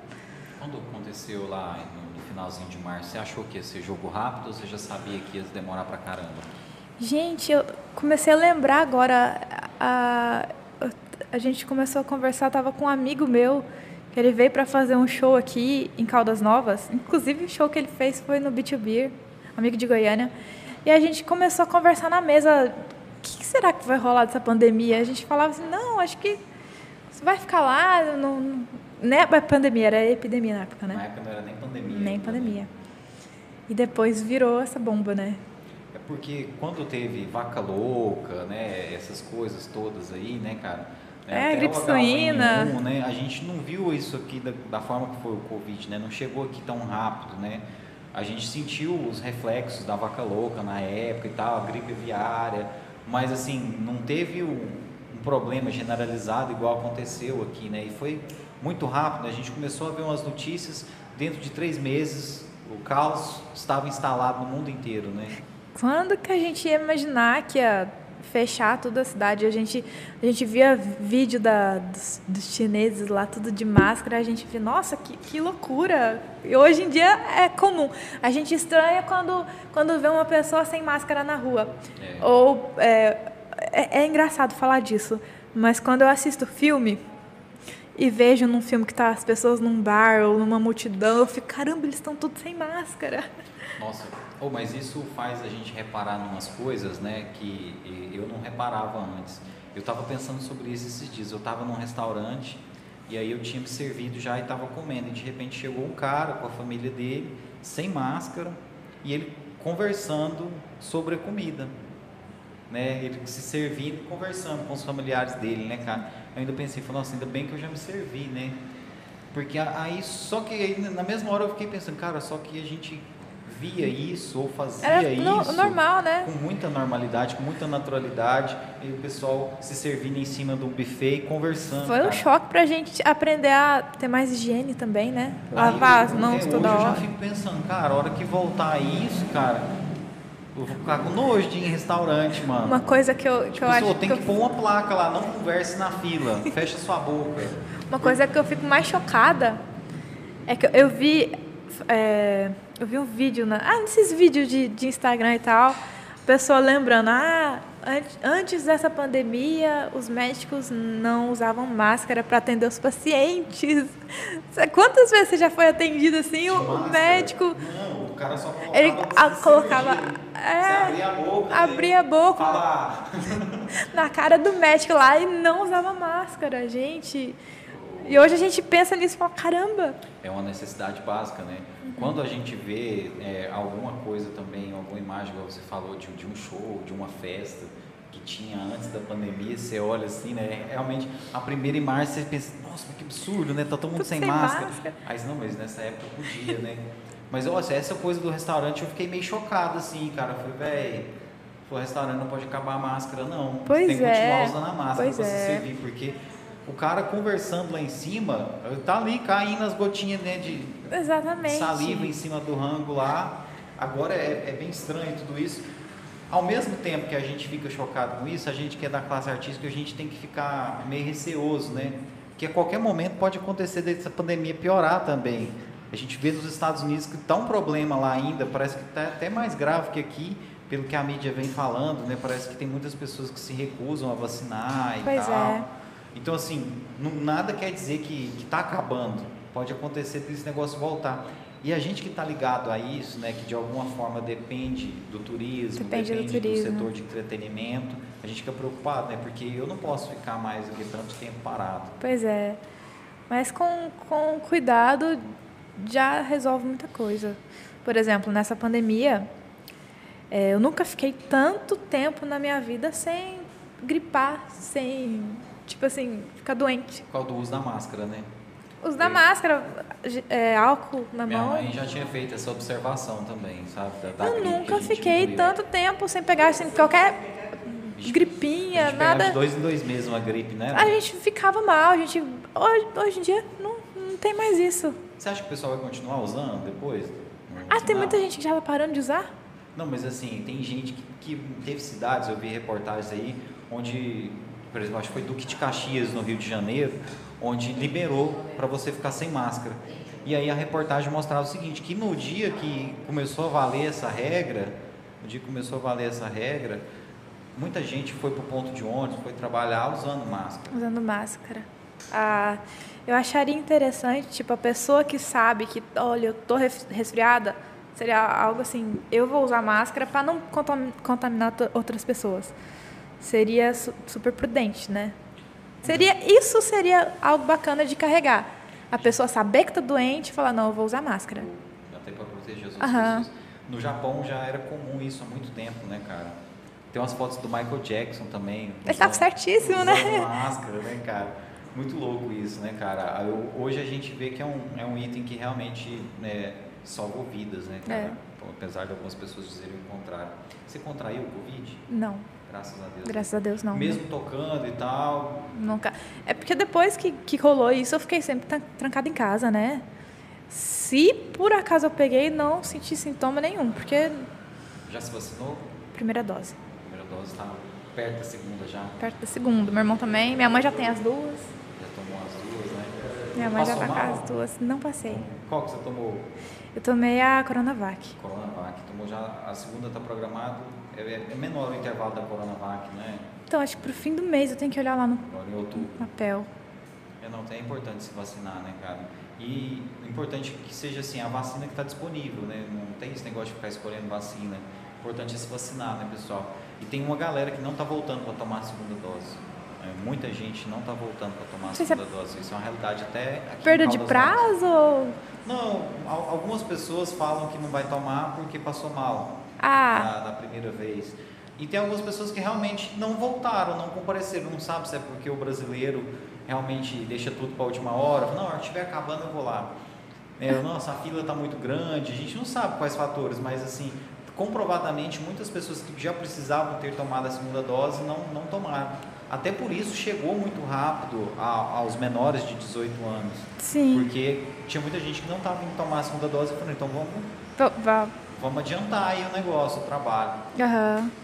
Bom, vamos voltar a falar de música, né? Vamos voltar a falar. Falando de pandemia. É, acabamos entrando nesse assunto. Mas, nossa, para quem... Ah, mas...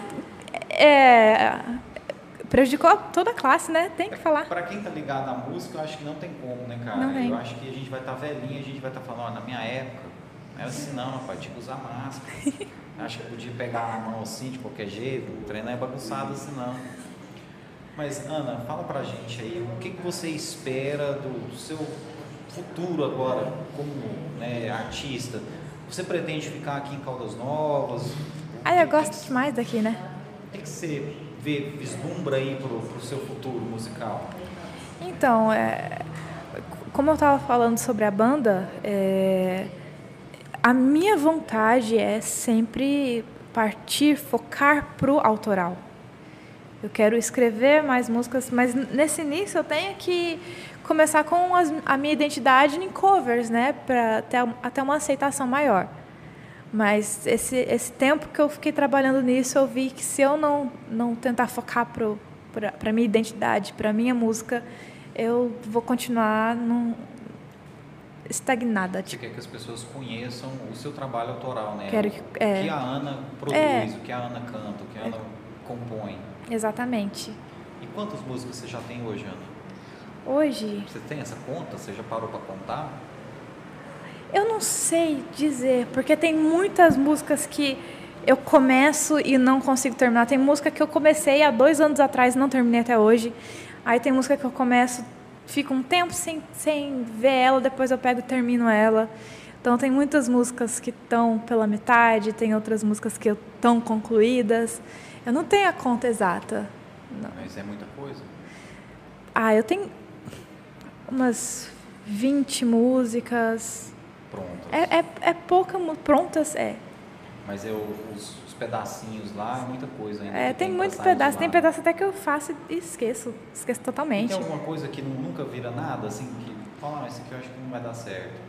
Ou você deixa guardado? Eu deixo guardado. Eu sempre deixo guardado. Acho importante deixar guardado. Porque às vezes, na, na, na época que você fez, fazia algum sentido para você, depois deixou de fazer sentido e depois volta a fazer sentido.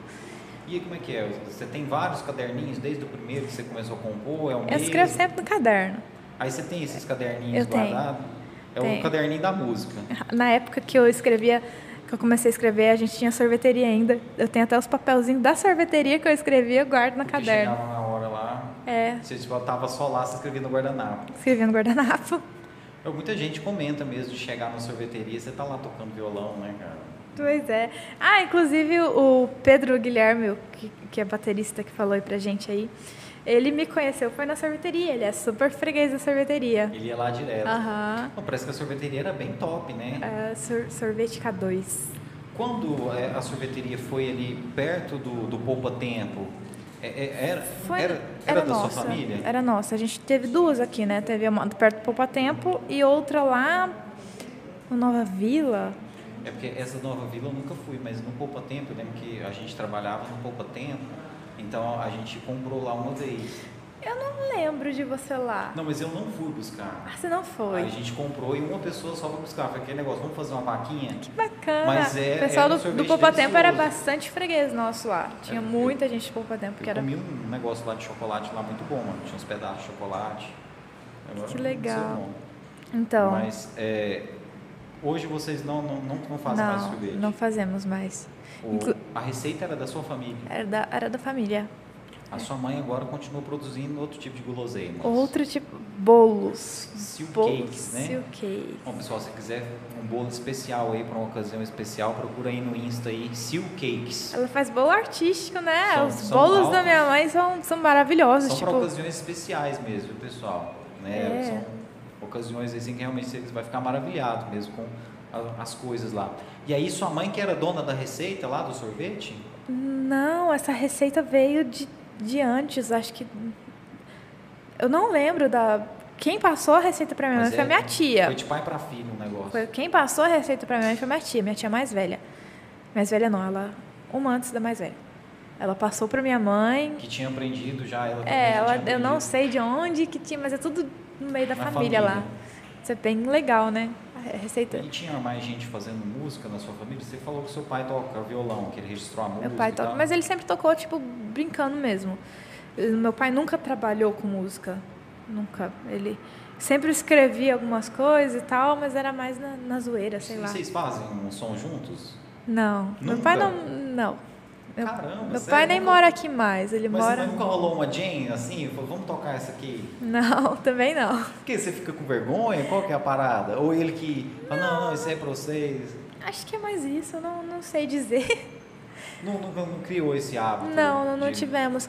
Mesmo porque quando- na época da sorveteria, quando eu saía para trabalhar, ele ficava mais na sorveteria e tal. E é, quando eu comecei a trabalhar com música, eu parei de ir na sorveteria mais. E ele ficou por conta Ele disso. ficou por conta de, de cuidar da sorveteria e tal. Mas pensando bem, assim, tipo, nunca paramos para tocar, para cantar. Eu mal cantava para ele, né? Em casa, você, você gosta de ficar tocando? Ou é um trem que você considera que é trabalho? Como é que é? É, nessa época que eu estava mais focada em barzinho, eu chegava em casa e eu não queria nem ver o violão. Que era cansativo a gente. Era cansativo. Hoje eu tô gostando de música mais, assim, tipo, de novo, no caso. Eu tô gostando. Eu tô prazer. gostando de uma forma assim. Poxa, agora eu tô. Acho que tô indo pro, pro lado certo, que tá me fazendo bem. E tocando por, por prazer mesmo, assim. Uhum. Sentiu vontade, pegou o violão e vai tocar. É, tipo isso. Bom, Ana, esse seu interesse, você falou que na escola, quando você entrou na escola de música, caiu um pouquinho o interesse pela música. Ho- Hoje, como é que você falaria para você que toca? Que, qual conselho você daria para o pai que quer que o seu filho toque? Porque quem gosta de música quer empurrar esse gosto para o filho. Só que às vezes o filho não tem aquele perfil. O conselho maior é não pressiona. Não pressiona. Se a, se a criança gostar de música, se a, é, se a criança quiser ir para a música, ela vai acabar indo sozinha. Ela vai acabar encontrando esse caminho. Ela vai pedir o instrumento. Ela vai pedir. é, o, o que poderia ajudar é ter, ter esse contato com a música, ter esse contato, tipo, é, ter algum instrumento em casa. O teclado acho que foi o- um dos principais, assim, para criança é o mais legal de começar o teclado. Porque o violão é mais difícil, né? Você tem que machucar os dedos e tal. O teclado é só as teclas lá. Hoje, qual instrumento você acha que é mais fácil? Violão, né? Violão é mais fácil que o teclado? Pra mim, né, no caso. Porque eu eu toco violão há eu ia falar 10, mas não, eu já tô com 24. Há quase 15 anos eu toco violão. Nossa, Quase tempo. 15 anos, é bastante tempo.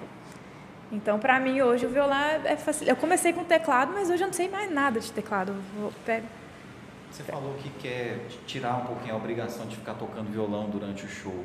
Mas como é que é? Igual aquele show do Arena lá que você fez algumas músicas sem tocar o violão.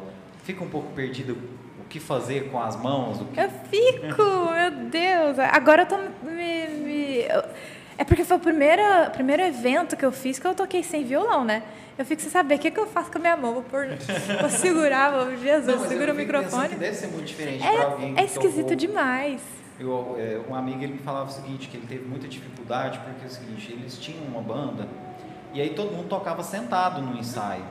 E aí quando foi, tipo assim, fazer o show, ficou uma bosta, porque foi a primeira vez dos caras tocar em pé. Eles não ensaiavam em pé. Aí tipo assim, nós, nós tivemos que começar a ensaiar em pé porque é diferente. É completamente diferente. Até isso tem dificuldade, né? O Tem. pessoal, o pessoal não sabe disso, mas Não tem, né, sabe. cara? Tem uma diferença você tá tocando com o, o- violão aqui no seu colo ou se ele segurado com uma alça, né? Ah, e tem a diferença ainda, por exemplo, naquele show que eu fiz, eu tava lá o pedestal, eu ficava parada cantando. Eu, eu fiz espetáculo no Rio Quente, que você tem que segurar o microfone e andar no palco. Você fez o que? O especial de Natal? Especial de Natal, eu fiz o especial de Natal. E é completamente diferente ainda, porque quando você anda, você muda a sua respiração, seu diafragma muda. E é super difícil de você manter a sua respiração andando. Você não, Agora- pra não afetar você cantar. Pra não afetar. E outra coisa também, o microfone, você não tem noção, você bate toda hora no dente. Então, Uma vez eu perguntei pro meu amigo, o que, que eu faço pra cantar com o microfone sem bater no dente? Sério mesmo? Eu bato, eu não sei se eu sou desastrada. Tem que pôr, eu não sei se eu sou desastrada, mas eu, eu ia andar, eu falei, gente, aí eu... eu E, e saía, eu passar. às vezes, o som? No, no, no- Oh, é engraçado, quando eu tô na, na, no, no voz também, às vezes eu vou virar, virar rápido, eu bato meus óculos No- no, microfone. microfone. Aí sai, tac. Isso é engraçado. Mas dente também, eu bato muitos dentes no Você é microfone. desastrada? eu acho que eu sou. Eu acho que eu sou, não... não... Minha mãe já riu ali, já entregou, tá né? ali, não, né? eu não sou desastrada, sou uma florzinha. Não, mas é, te- teve um dia que você, passou um susto, né? Um negócio aí do, de uma mesa. Ai, eu caí de costas numa mesa de vidro. Nossa, foi, foi um desastre. né? Foi um desastre. Nossa, Ana, você mostrou uma foto lá feia, né? O vidro entrou no. no- Entrou uns 5 centímetros assim aqui atrás Nossa, cara. mim. Aí você teve Cara. que correr pro hospital, Foi. deu ponto. Não precisou. Ele só Ah, pôs um curativo lá. Mas não doeu o corte, doeu a pancada. Porque a mesa, na hora que ela quebrou, era aquelas mesas antigas que o- os vidros, eles não quebravam em pedacinho. Tinha, hoje em dia é tudo protegido e tal. Na hora que eu caí em cima da mesa, o vidro ele fez duas pontas assim. Credo. As- e enfiou em mim. Eu lembro que eu coloquei a mão assim aqui atrás, eu senti como se fosse uma tesoura. Por incrível que pareça, eu não cortei minha mão. Mas você, você tirou e foi pro hospital? Eu, eu- meu irmão, ele pegou, segurou meu, ba meu braço e me puxou para cima. E eu fiquei, eu fiquei segurando. é, minha mãe me encheu de pano, eu fiquei segurando, né? Foi engraçado demais na hora, porque eu tava tranquila. A minha mãe começou a desesperar e não sei o que deu na cabeça dela, que ela começou a guardar as comidas. guardar a comida que estava na mesa. E meu irmão, para de guardar isso, vamos pro hospital. Mas é o desespero, né? E minha mãe, a minha mãe começou a desesperar. Ela estava super desesperada e eu estava tranquila. Falou, mãe, vamos pro hospital. Para de mexer no- nos pratos e nas comidas. E ela lá, tipo, desesperada, gritando com a, com a panela na mão. Tipo, sem saber o que fazer. sem né? saber o que Sem- fazer. A reação que ela teve. ela né? ficou sem reação. Porque ela preocupa bastante, né? Acho que, que mãe... Porque começou a sair bastante sangue, né? E na hora que vê a mesa no chão com aquelas, tipo, quase uma estaca, assim, de vidro, foi, foi tenso. E- Então, acho que responde, sou desastrada. É, bem, bem desastrada mesmo. Bom, mas eu, eu também sou, desastrado, viu? E minha mãe mesmo conta aí que eu tinha 4 anos e eu já tava com o braço quebrado. Ela tinha um gesso até hoje, Mas lá um aí não- gessinho desse tamanho ali, mano. Mas no caso é arteiro, né? É um pouco, né? Arteiro. Eu também era É uma arteira. cadeira tipo essa que o, que o Vandrão tá sentado ali, sabe? Aí Ah. eu, Você foi pra trás. Ela Nossa. Foi, des... foi desastre mesmo, não foi foi arte. tenso. Não, mas eu, eu era meio. Minha mãe conta que eu era mesmo. arteira, que eu, com, com do- três anos, dois, três anos de idade, eu tinha umas torres em casa, não sei, antigamente tinha umas torres, sei lá se era de telefone. Ela disse que quando eu tinha dois, três anos de idade, ela me encontrou no meio da torre, assim, subindo Você a torre. Eu subi. Eu era, subia a janela, subia, tomava banho na privada. Eu era desse, desse nível. Eu, eu tinha uma escada, porque eu não, eu não alcançava os lugares. Aí tinha uma cabeceira de uma cama que ela funcionava como uma escada pra mim. Aí eles foram e cortaram os pés da cama, virou uma escada. Mano, eu carregava essa escada tudo quanto é lugar.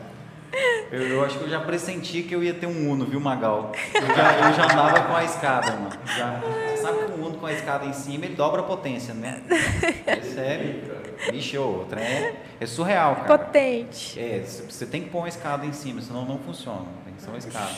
Mas é- era tipo isso, sabe? Eu, acabou que a, a minha escada era tão segura que eu não quebrei o braço nela. Aí eu fui pra casa da vizinha com a minha avó um dia lá, tinha uma cadeira dessa, aí eu subi na cadeira, fatal, irmão. Meu No dia Deus. seguinte o braço estava todo inchado. Olha, tem um cara aqui que está falando do seu talento, é o Carlos Ramon Photography. Você conhece o Ramon? Que é fotógrafo. Ah, o Ramon, É, conheço. tá, só ser Ramon, né? Eu não era pra Ramon, falar é. Carlos, né? É, Mas é o Ramon, Car- né? Que todo Ramon. mundo conhece, tá falando aqui, ó, mega talento. É, o Ramon também participou já do nosso podcast, um cara Conheço. fantástico. Mas ele é de Caldas? Ele mora em Caldas ele ainda? mora em Caldas. Pô, eu não- poxa, eu não sabia. Ele sai para fazer trabalho fora, tem muita gente de fora que vem fazer trabalho com ele, dá curso e tal, mas a base dele é Caldas Olha que Novas. bacana, eu lembro, eu é, já conversei bastante com Você ele. nunca fez ensaio com ele, não? Não. Porque você, aliás, até é importante a gente falar aqui também. Você é modelo também, né, Ana? Você faz um monte de os foto aí pra loja aí, né? De, de roupa. A- quem tá comigo até hoje também é a Fernanda Fernandes, né? Você é patrocinada por essa loja de roupa, né? Loja de roupa. E aí, Eu sempre, às vezes, vou lá. Você vai lá fotografar às vezes. Lá no, no meu clipe, ela cedeu roupas também para eu fazer o clipe da, da música Volta. E às vezes eu pego, ah, um- chega a coleção nova, eu pego, faço foto. Sempre assim. E- É e bacana. Eu preciso de algum look especial para alguma coisa, ela me empresta E também. sempre foi pra Fernanda ou você fez já pra outras? Eu já fiz para outras. Eu comecei com uma que chama Via Belle. Eu não lembro se você lembra. Não sei se você já ouviu. Acho que era perto da Unimed, não era? Não, era perto da Unimed, depois ela mudou para frente do Itaú. Aí eu fiquei um tempo com a Via Belle e depois eu mudei pro, pa- pro, pro show já. Já comecei com a Fernanda Fernandes, com, com o evento lá da, do Soulmate, do lançamento do Soulmate. Já comecei com Fernanda você tá Fernandes. Até hoje. Até hoje. Então quem precisar aí de um modelo também, né, pessoal? Tá aí, Ana Ah, Bebel. mas eu tirava mais foto quando era mais magra. Hoje agora tá. Não, mas tá você acha que tenso. você tá gorda mesmo? Para Eu, com tô, isso, eu Ana. engordei quase 10 quilos. Eu Ah, pesava para. 50 quilos, 50, 53, agora tô com 60. Não, mas precisava engordar um pouquinho mesmo, não? Tava muito Só magrinha. tinha cabelo, né? Tava muito magrinha. De, de lado quase não via, só via a cabeça, meu irmão fala. Mas é, as pessoas com quem você fez foto foi o pessoal da Duas Polegadas e com a Juliene. Então, da duas polegadas, eu sempre fiz, foi mais trabalho musical, de Mais vídeo vídeo. mesmo, de vídeo. Com quem eu já fiz foto? Na realidade, com quem eu, a pessoa que eu, primeira vez que eu fiz foto foi o Bruno Borges. Bruno Borges. Bruno e- Borges, eu fiz com para uma coleção da, da Transatom, eu acho que foi que eu fiz. É, Aquela loja. foi né, ela, Transatom. ela tinha. Quem me chamou foi o Jean, Jean Hipólito. Depois, é, a Juliene, a- uma patrocinadora também, eu considero de fotos. Ela sempre está fazendo fotos para mim. Ela é Ela é maravilhosa. muito talentosa. Muito né? talentosa, demais. Talentosa mesmo. Mandar um abraço viu? A Ju também é nossa fotógrafa oficial, cara. Olha só. É, é massa, viu? Um abraço. Ela voltou Ju? para Goiânia, né? É, ela tá em Goiânia agora. Nossa, né? eu sinto saudade dela demais. A minha mãe adotou ela também, né? Minha mãe e meus amigos todos ela adota como filho. Olha E só. foi engraçado que a Ju passou uma temporada em Morrinhos, né? E minha mãe mora em Morrinhos e elas se aproximaram, cara. Ela sempre manda mensagem: Ei, sua mãe, você falou com ela? Minha mãe esses dias ficou sem celular. Como é que tá sua mãe e tal?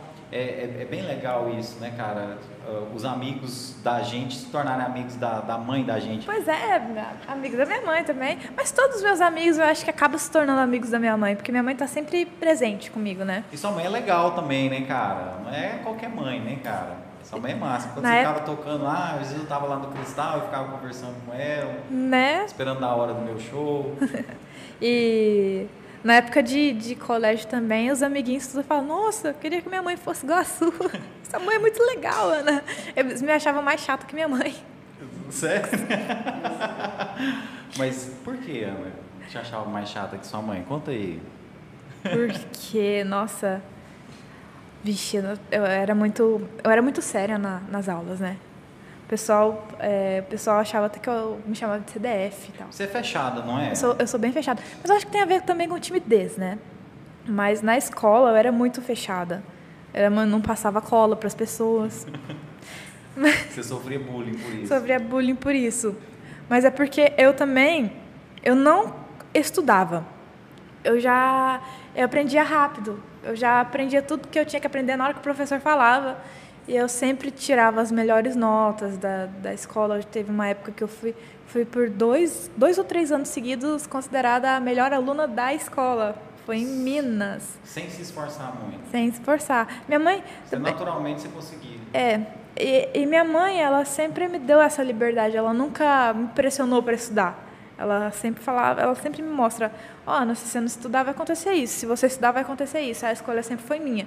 Então acaba que essa essa confiança que ela me dava sempre me deu vontade de é, dar orgulho para ela, tipo isso, né? Pelo que eu entendi, não é que você não estudava, mas assim, você tinha uma facilidade eu tinha, muito rápido. Eu tinha uma facilidade muito rápido.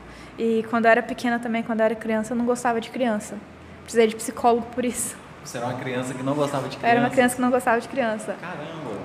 E quando a mãe viu isso, ela, ela disse que ela me levou na psicóloga e ela falou que eu só conversava com os professores, não conversava com as crianças.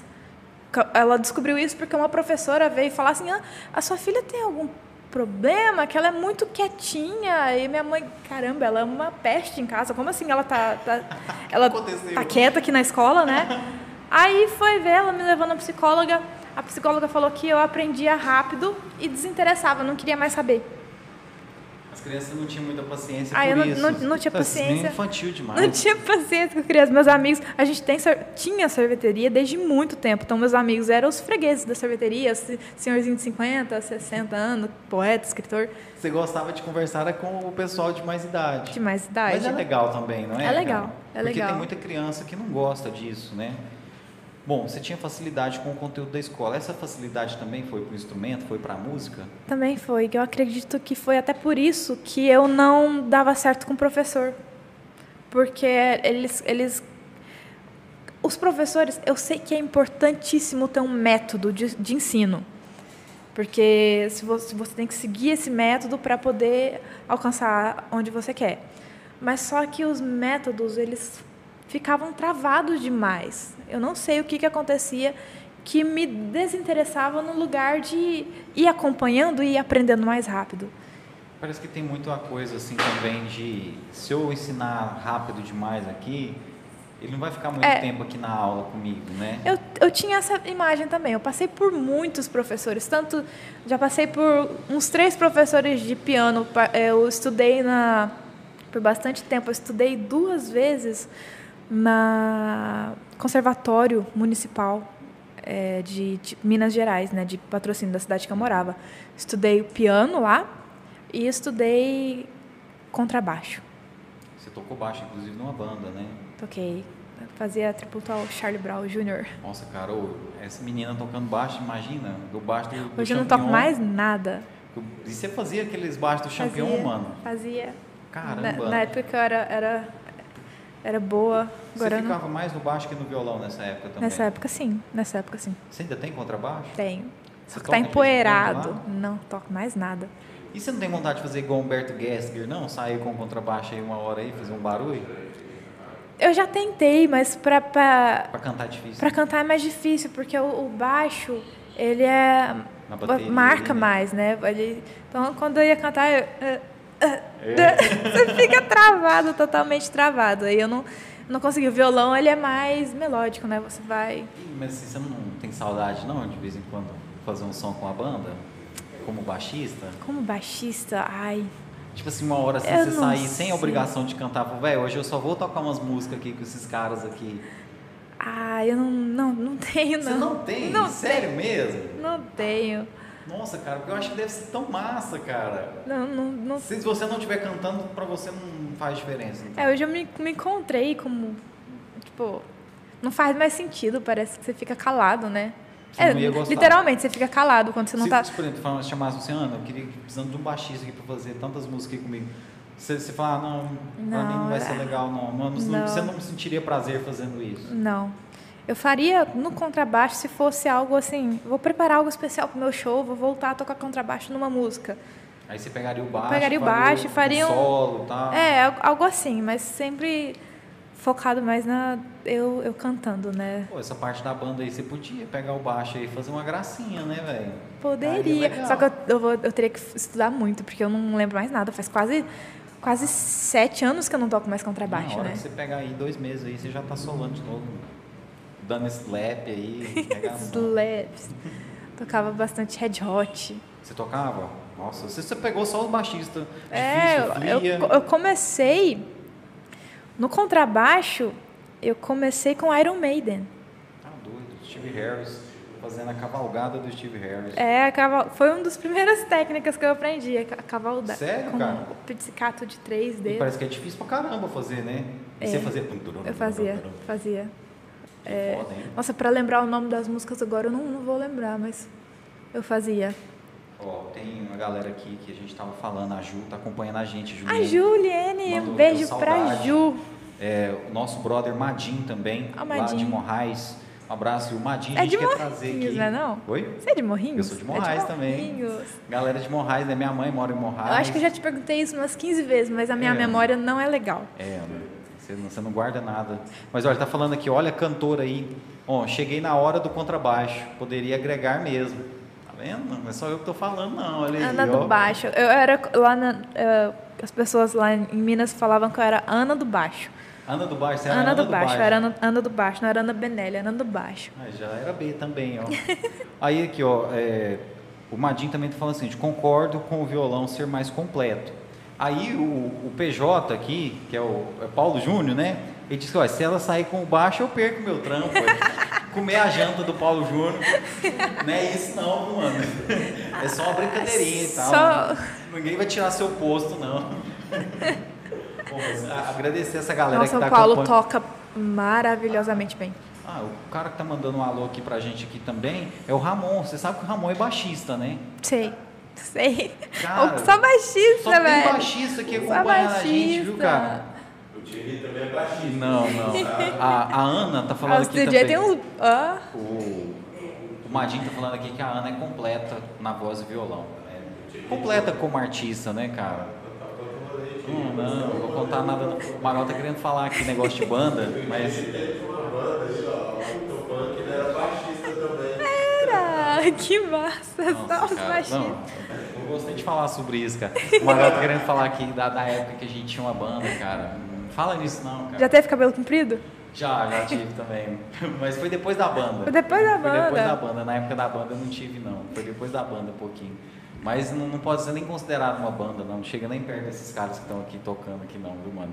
Um abraço pro Madinho, que tá lá de Morrais acompanhando a gente, viu? Vamos trazer o Madinho aqui, a gente quer trazer o projeto deles também, eles têm um cover de rapa também que é muito massa, a banda lá do Hostil, né? Os caras estão fazendo aí um trabalho muito foda, estavam saindo aí para fora do estado aí para tocar, né? Esse cover do rapa que é maravilhoso. Então, uma hora até que tiver aqui a galera fazendo um som aqui em Caldas Novas, a gente quer trazer todos vocês, mas trazer os caras individualmente também. Morrinhos tem um uma galera de Antonielli, música. né, do lado Antonielli, tem uma galera de música lá, o Murilo, que é o baixista lá também, que era vocalista de uma outra banda, o Murilo de Ocrécio. Né? Então, assim, tem uma galera de música lá muito, muito forte, muito forte em Morrinhos. E eu vejo que é, é até mais forte que aqui em Caldas. Caldas tem uma cena de música muito legal. Mas assim, eu não vejo o interesse da galera jovem por música igual a gente vê em Morrinhos.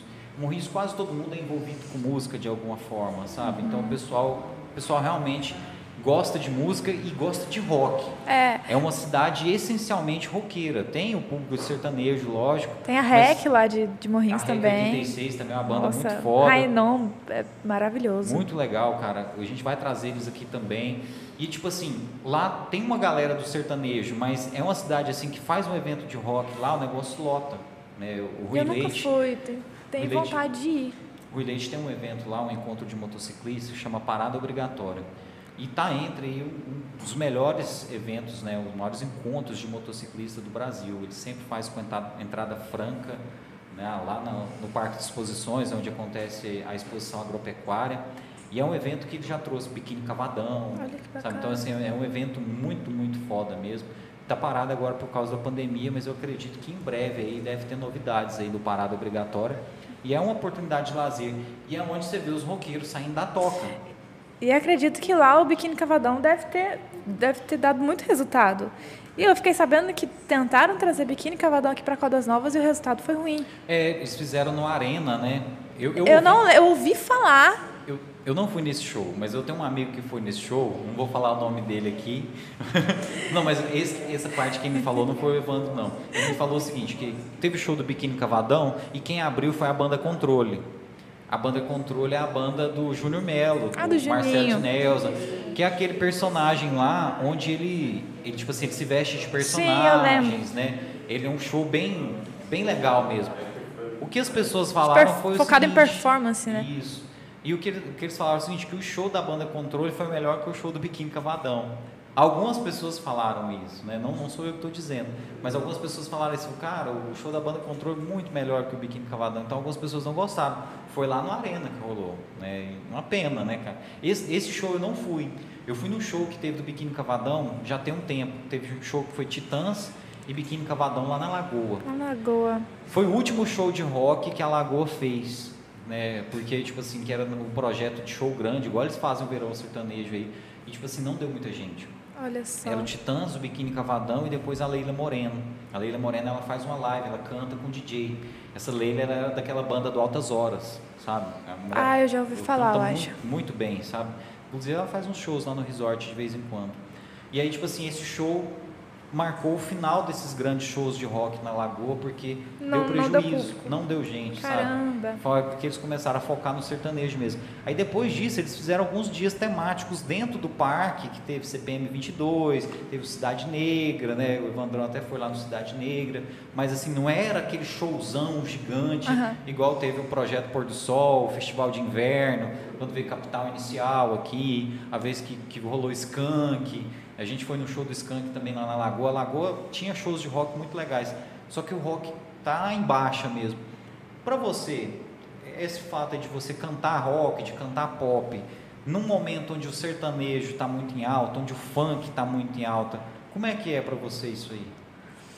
É, Por exemplo, quando eu falo que eu quero ficar na minha identidade, que- é o rock, o pop, o rock alternativo e tal, é, para mim, não, de- eu não dependo muito assim de. Como é que eu vou falar? Eu não tenho essa expectativa de ter um público grande, de agradar mais pessoas. Eu quero que as pessoas que ouçam meu trabalho estejam porque realmente gostam, sabe? Porque muita gente já falou, por que você não canta sertanejo? Já falaram para você? Já falaram pra mim, bem no início, falaram, por que que você não canta sertanejo? Eu falei, primeiro, que eu não estaria cantando feliz, né? Eu estaria meio que me vendendo, no Não é a caso. sua essência, Não né? é a minha essência. E se eu fizer isso só por causa de, de trabalho, no caso, porque o sertanejo está em alta, eu não vou conseguir fidelizar um público. Porque se eu vou onde todo mundo está indo por agora, é, vai ter muito mais gente fazendo isso igual e não vai ter um público fiel. A pessoa vai de, de- vai pular de, de artista em artista enquanto esses artistas estiverem fazendo a mesma coisa. Eu penso isso. Assim, às vezes parece um pouco egoísta, mas se eu me identificasse com o sertanejo, se eu falar, caramba, eu gosto de fazer isso, eu faria do meu jeito. Mas eu não é o que eu gosto, então eu quero fazer o que eu gosto e o pouco que tiver, se tiver pouco ou não, que gosta do meu trabalho, esse para mim vai ser meu público que me, que, que me importa, né? Tipo, caramba, eles estão ali olhando meu trabalho, estão curtindo, que, que bacana, né? E fazendo o que você. O fazendo o que, eu realmente acredita, gosto, né? fazendo o som que eu acredito. A música que você realmente compõe, porque quando você vai compor, não vem uma música sertaneja, né? Não. Você está compondo pop, pop rock, rock, né? Não é música sertaneja. Se fosse música sertaneja que você naturalmente é, compôs, gostasse, seria isso que estaria é, no seu trabalho. Exatamente. A gente tem que fazer o que deixa a música dentro da gente viva, né? Basicamente isso, porque se eu for fazer uma coisa é, só por causa de, sei lá, eu, eu vou acabar vou acabar destruindo a música dentro de mim e fazendo assim, nossa, detesto, estou fazendo isso só por causa de trabalho e tal. O Madin está falando que não é só você que já ouviu isso não. O Madin está dizendo aqui o seguinte, ó, todos já ouvimos Canta Sertão, mas ainda bem que a Ana não abriu mão da identidade. E é isso, né, cara? O Madin, inclusive, fez um comentário aqui falando da banda Bojandira também, a banda muito legal lá de Morrinhos, que ele fazia parte. O Murilo, Bacana. que hoje é o baixista da, lá do Hostil, era o vocalista da Bojandira, e nessa época o Madin tocava baixo. Né? É, e era massa pra bem caralho. baixista e hoje. E, a, e, as músicas, é bem alto astral, viu? umas músicas bem engraçadas. Você precisa Olha que ouvir. Legal. É bem interessante. É, eram umas músicas muito legais mesmo, muito engraçadas. E assim, a gente, a gente gostava muito de, de ir nos shows porque ele tocava muito Green Day, tocava, sabe, Blink. Então é, era aquela coisa que a gente gostava, a gente gostava mais do lado mais punk da coisa mesmo, né? Na época que você tinha cabelo comprido. É, nessa época. E o, Rodrigo também acabou de falar aqui que o pai dele também é, baixi, é baixista, né? Que é o Caveira, né? Ah, o Caveira, conheço demais. O Caveira, você já viu o Caveira fazendo um som? Não, nunca, nunca cheguei a ver, mas eu já ouvi as histórias.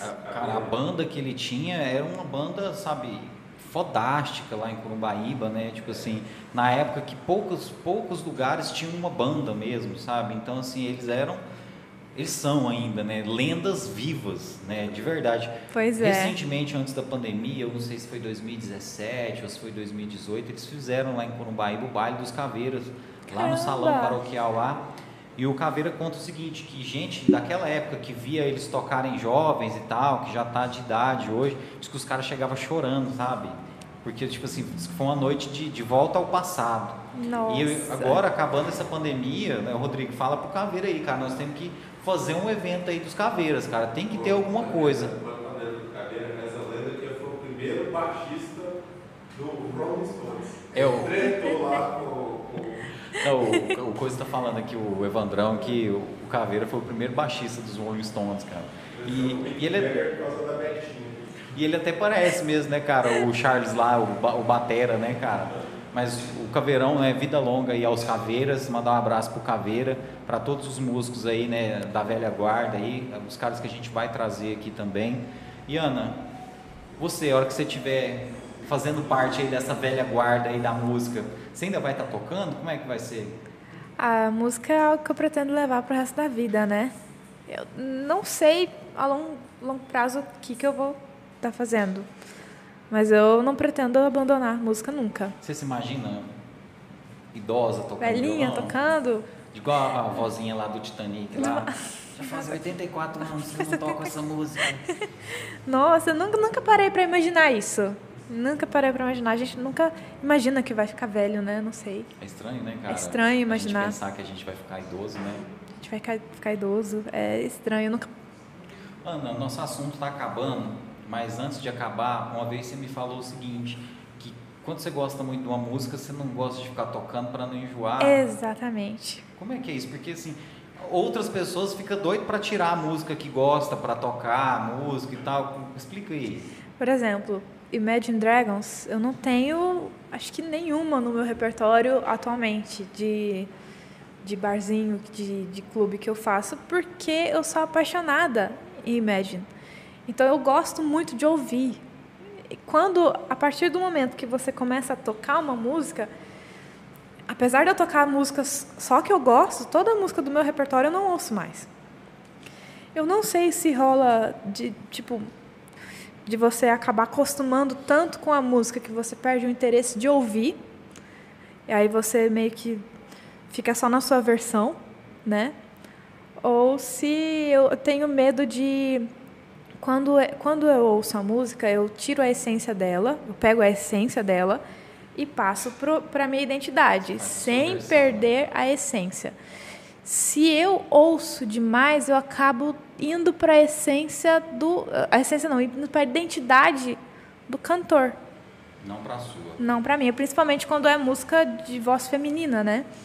Que eu ouço muito. Nossa, eu gosto demais de, de, por exemplo, que de abelha e tal. Eu toco demais que de abelha. Eu amo tocar que de abelha, mas eu não ouço que de abelha. Ah, você gosta de tocar. Eu gosto de tocar. então. Eu ouço pra estudar, pra ver o que, que eu vou fazer no meu show, pra pegar a essência da música, mas pra curtir, pra ouvir e curtir, eu não, eu não costumo ouvir. É que- complicado isso, é estranho lidar com isso às vezes, nem eu entendo. Não, Eu, eu imagino que é o seguinte, é é uma coisa até que eu parei de fazer. Eu colocava muito música de toque de celular, sabe? É, porque quando isso foi possível, né?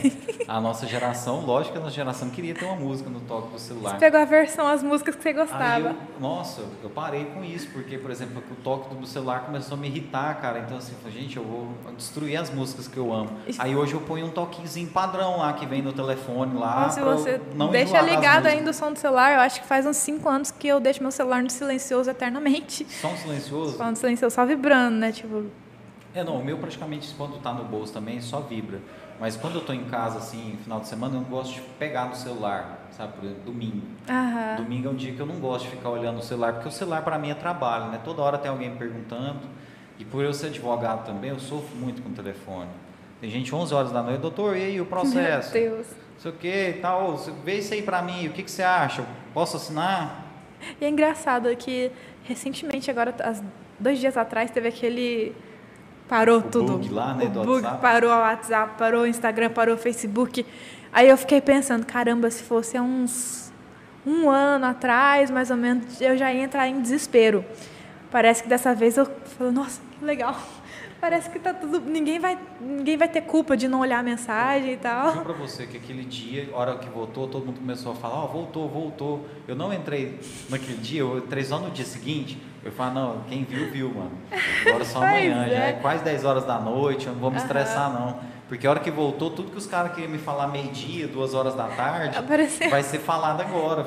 Deixa esse Aham. problema pra amanhã. E eu achei bem interessante, porque eu fiquei pensando nisso. Caramba, se fosse uns- um tempinho atrás, eu ia, eu ia entrar em desespero já. Porque, caramba, eu tô sem.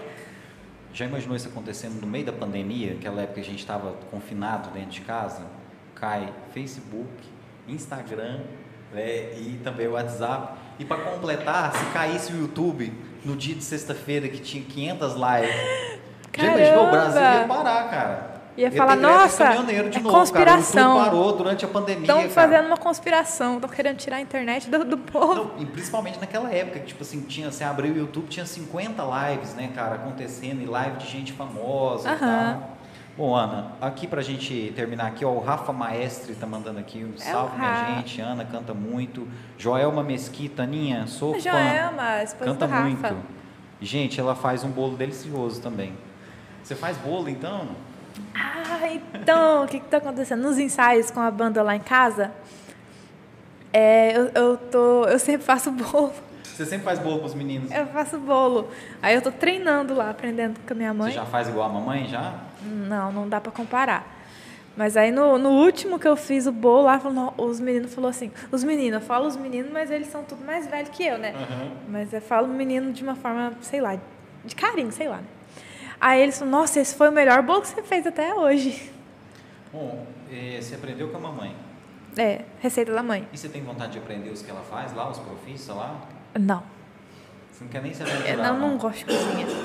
Não, trabalho não, demais, não, né? Não gosto. Tipo Gosto assim, de comer. Só de comer. Só de comer. Eu, eu, eu uso falar que eu sou gulosa e tal, porque é a culpa do signo, taurina, né? Pronto. Uso pra botar a culpa. Você põe a culpa no signo. Culpa, Né? no- culpa no signo. Mas cozinhar não- já não é pra mim. Tô com uma última dúvida aqui, Ana. É, você falou os meninos aí, eu fiquei pensando. É, você nunca tocou com outras mulheres? Ou já tocou? Não toca porque não tem mu- mulheres tocando? Como é que é? Nunca toquei, eu acho. Deixa eu pensar. Você sempre Não. fez som com, com os meninos mesmo, sempre com, com Sempre, homem. sempre com homem. Mas é por quê? Porque não tem muita mulher tocando? É, meio que o meio musical, ela, ela, ele tem mais homens mesmo, né? É mais complicado. Não, não sei Aqui em explicar. Caldas, por exemplo, se a gente for pensar em uma pessoa que pudesse tocar com você mulher, eu acho que não tem, né? Não um tem. baixista, uma, uma baixista, por Uma, exemplo. uma bateria. baixista que é top pra caramba. A Joelma falou, e aí, né? A irmã dela, a Ciane, é contrabaixista. É Só que mesmo? ela tá morando em Goiânia agora. Ah, Então, tipo, não, eu imagino que deve ter muita gente aí que, que toque, mas às vezes não profissionalmente. Tem muitas mulheres aqui em Caldas Novas que tocam em igrejas e tal. sim, igreja é uma escola, né? É, então tem muita, muita, muita mulher que toca nesse meio.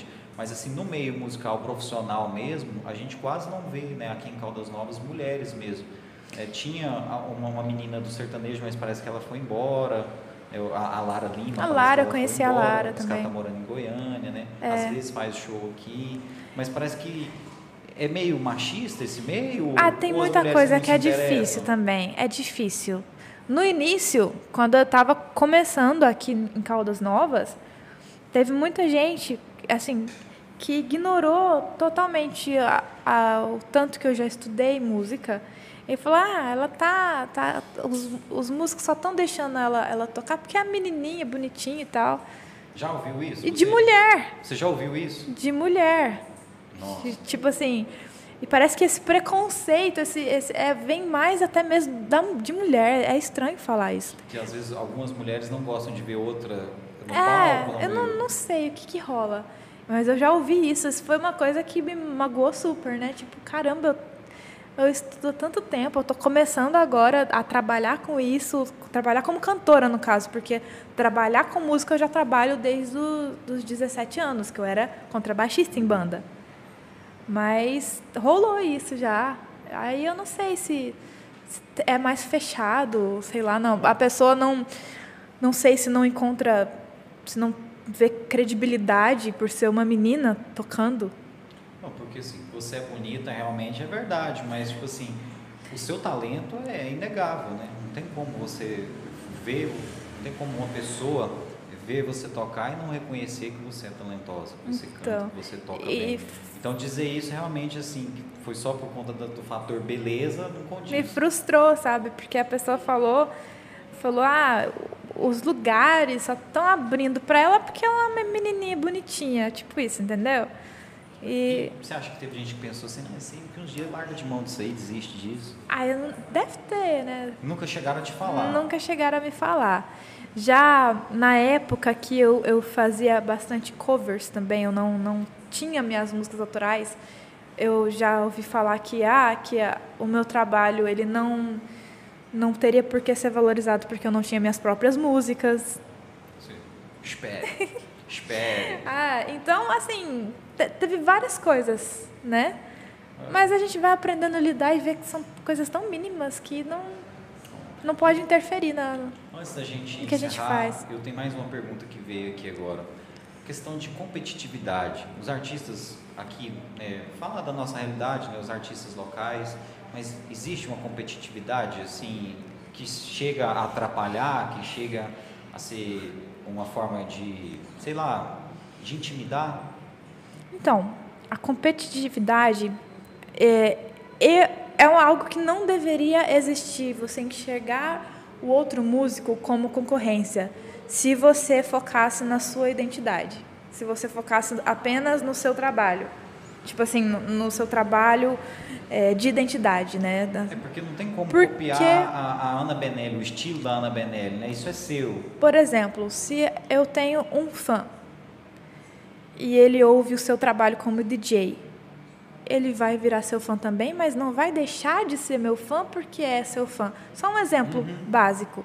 Mas agora, se você não tiver pensando nisso, se você não estiver pensando na- na- no que você vai entregar para o seu público e como ele vai reagir a isso, e estiver pensando só no trabalho, no dinheiro que você vai receber, aí sim você vai enxergar qualquer outro músico como concorrência.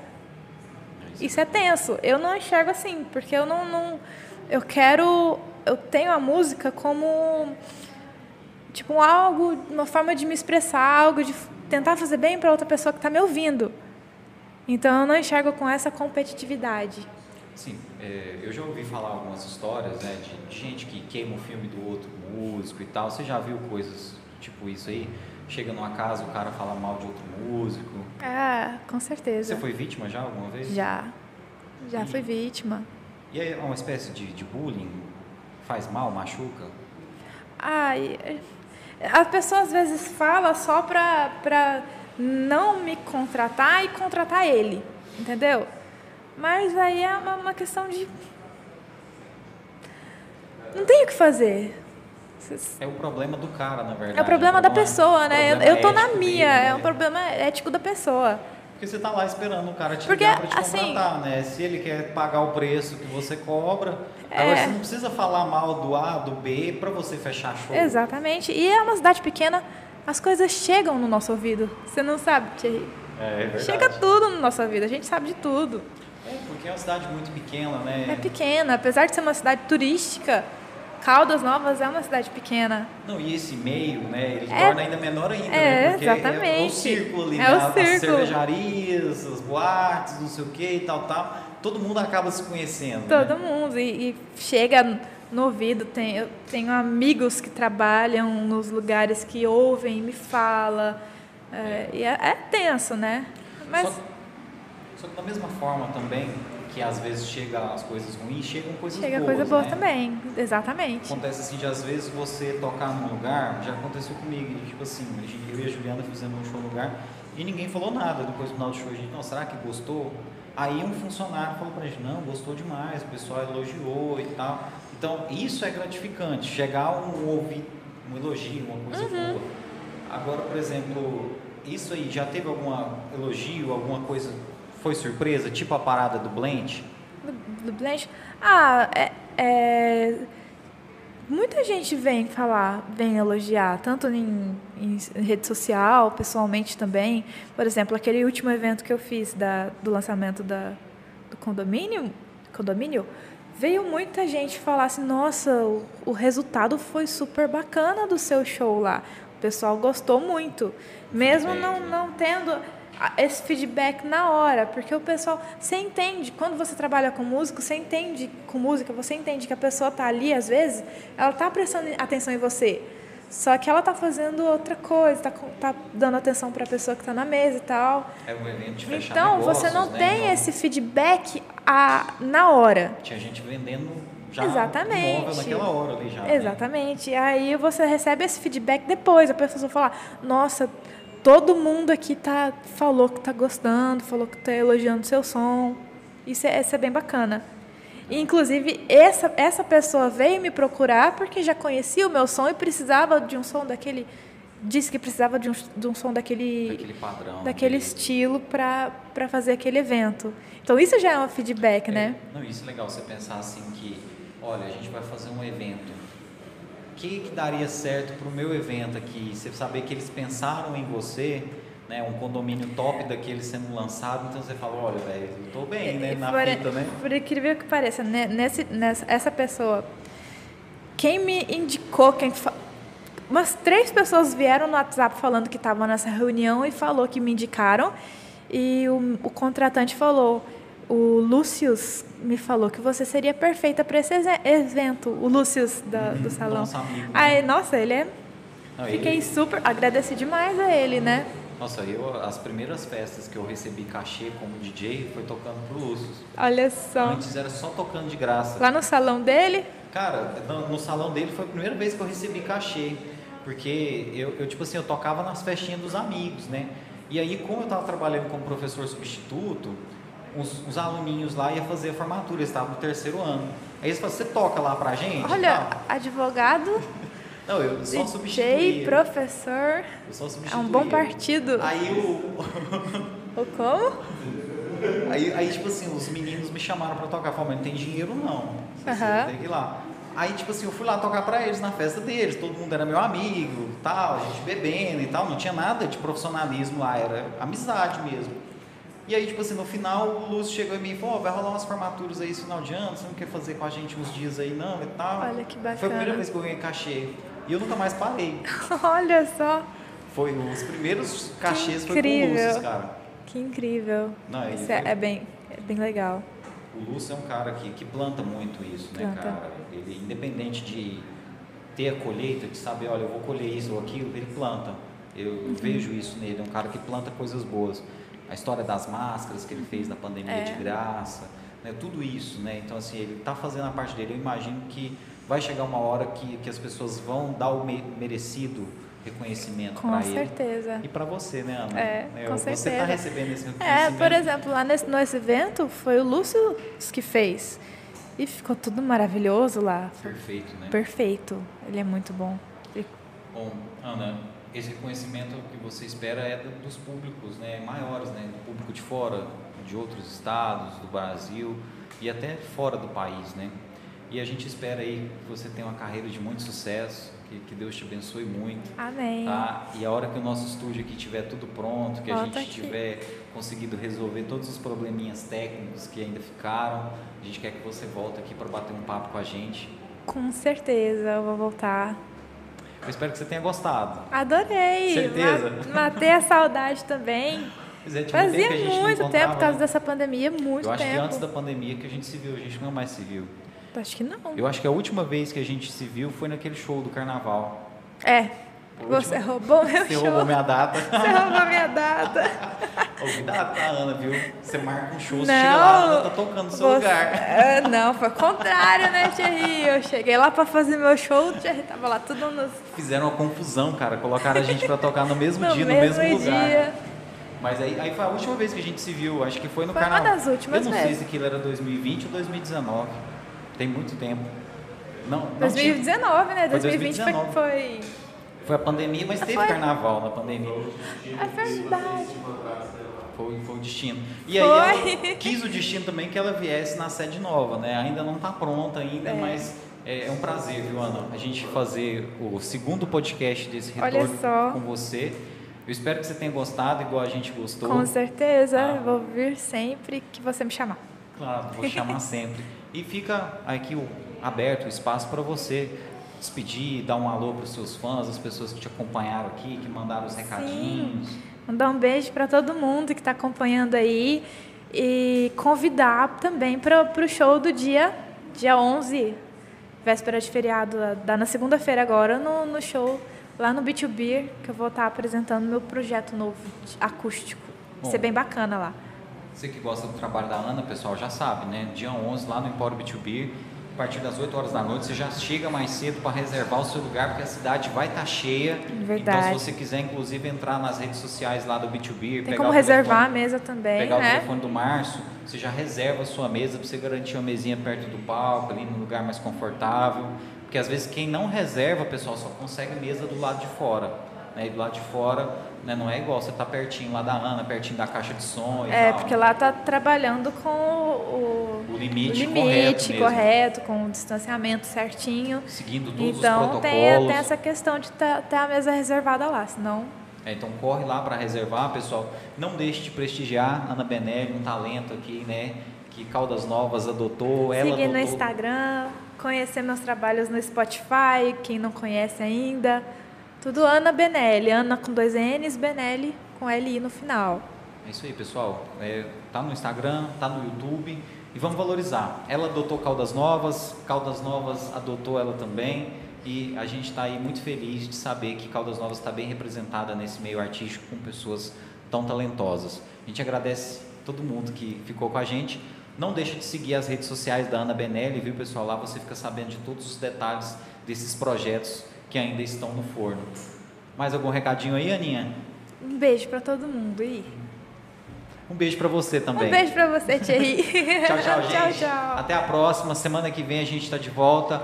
Fica ligado aí nas nossas redes sociais. Você que não está seguindo ainda, siga no Instagram e no Facebook. Tá lá, arroba Tudo em Um Podcast lá no Instagram. No Facebook tá lá a nossa página Tudo em Um Podcast. Segue lá que você nos ajuda. Semana que vem a gente está de volta e a nossa agenda sai aí na rede social para vocês logo logo. Valeu, pessoal. Lembrando que o nosso papo de ontem e o papo de hoje vai estar amanhã no nosso Spotify. Você pode procurar a gente lá também no Spotify.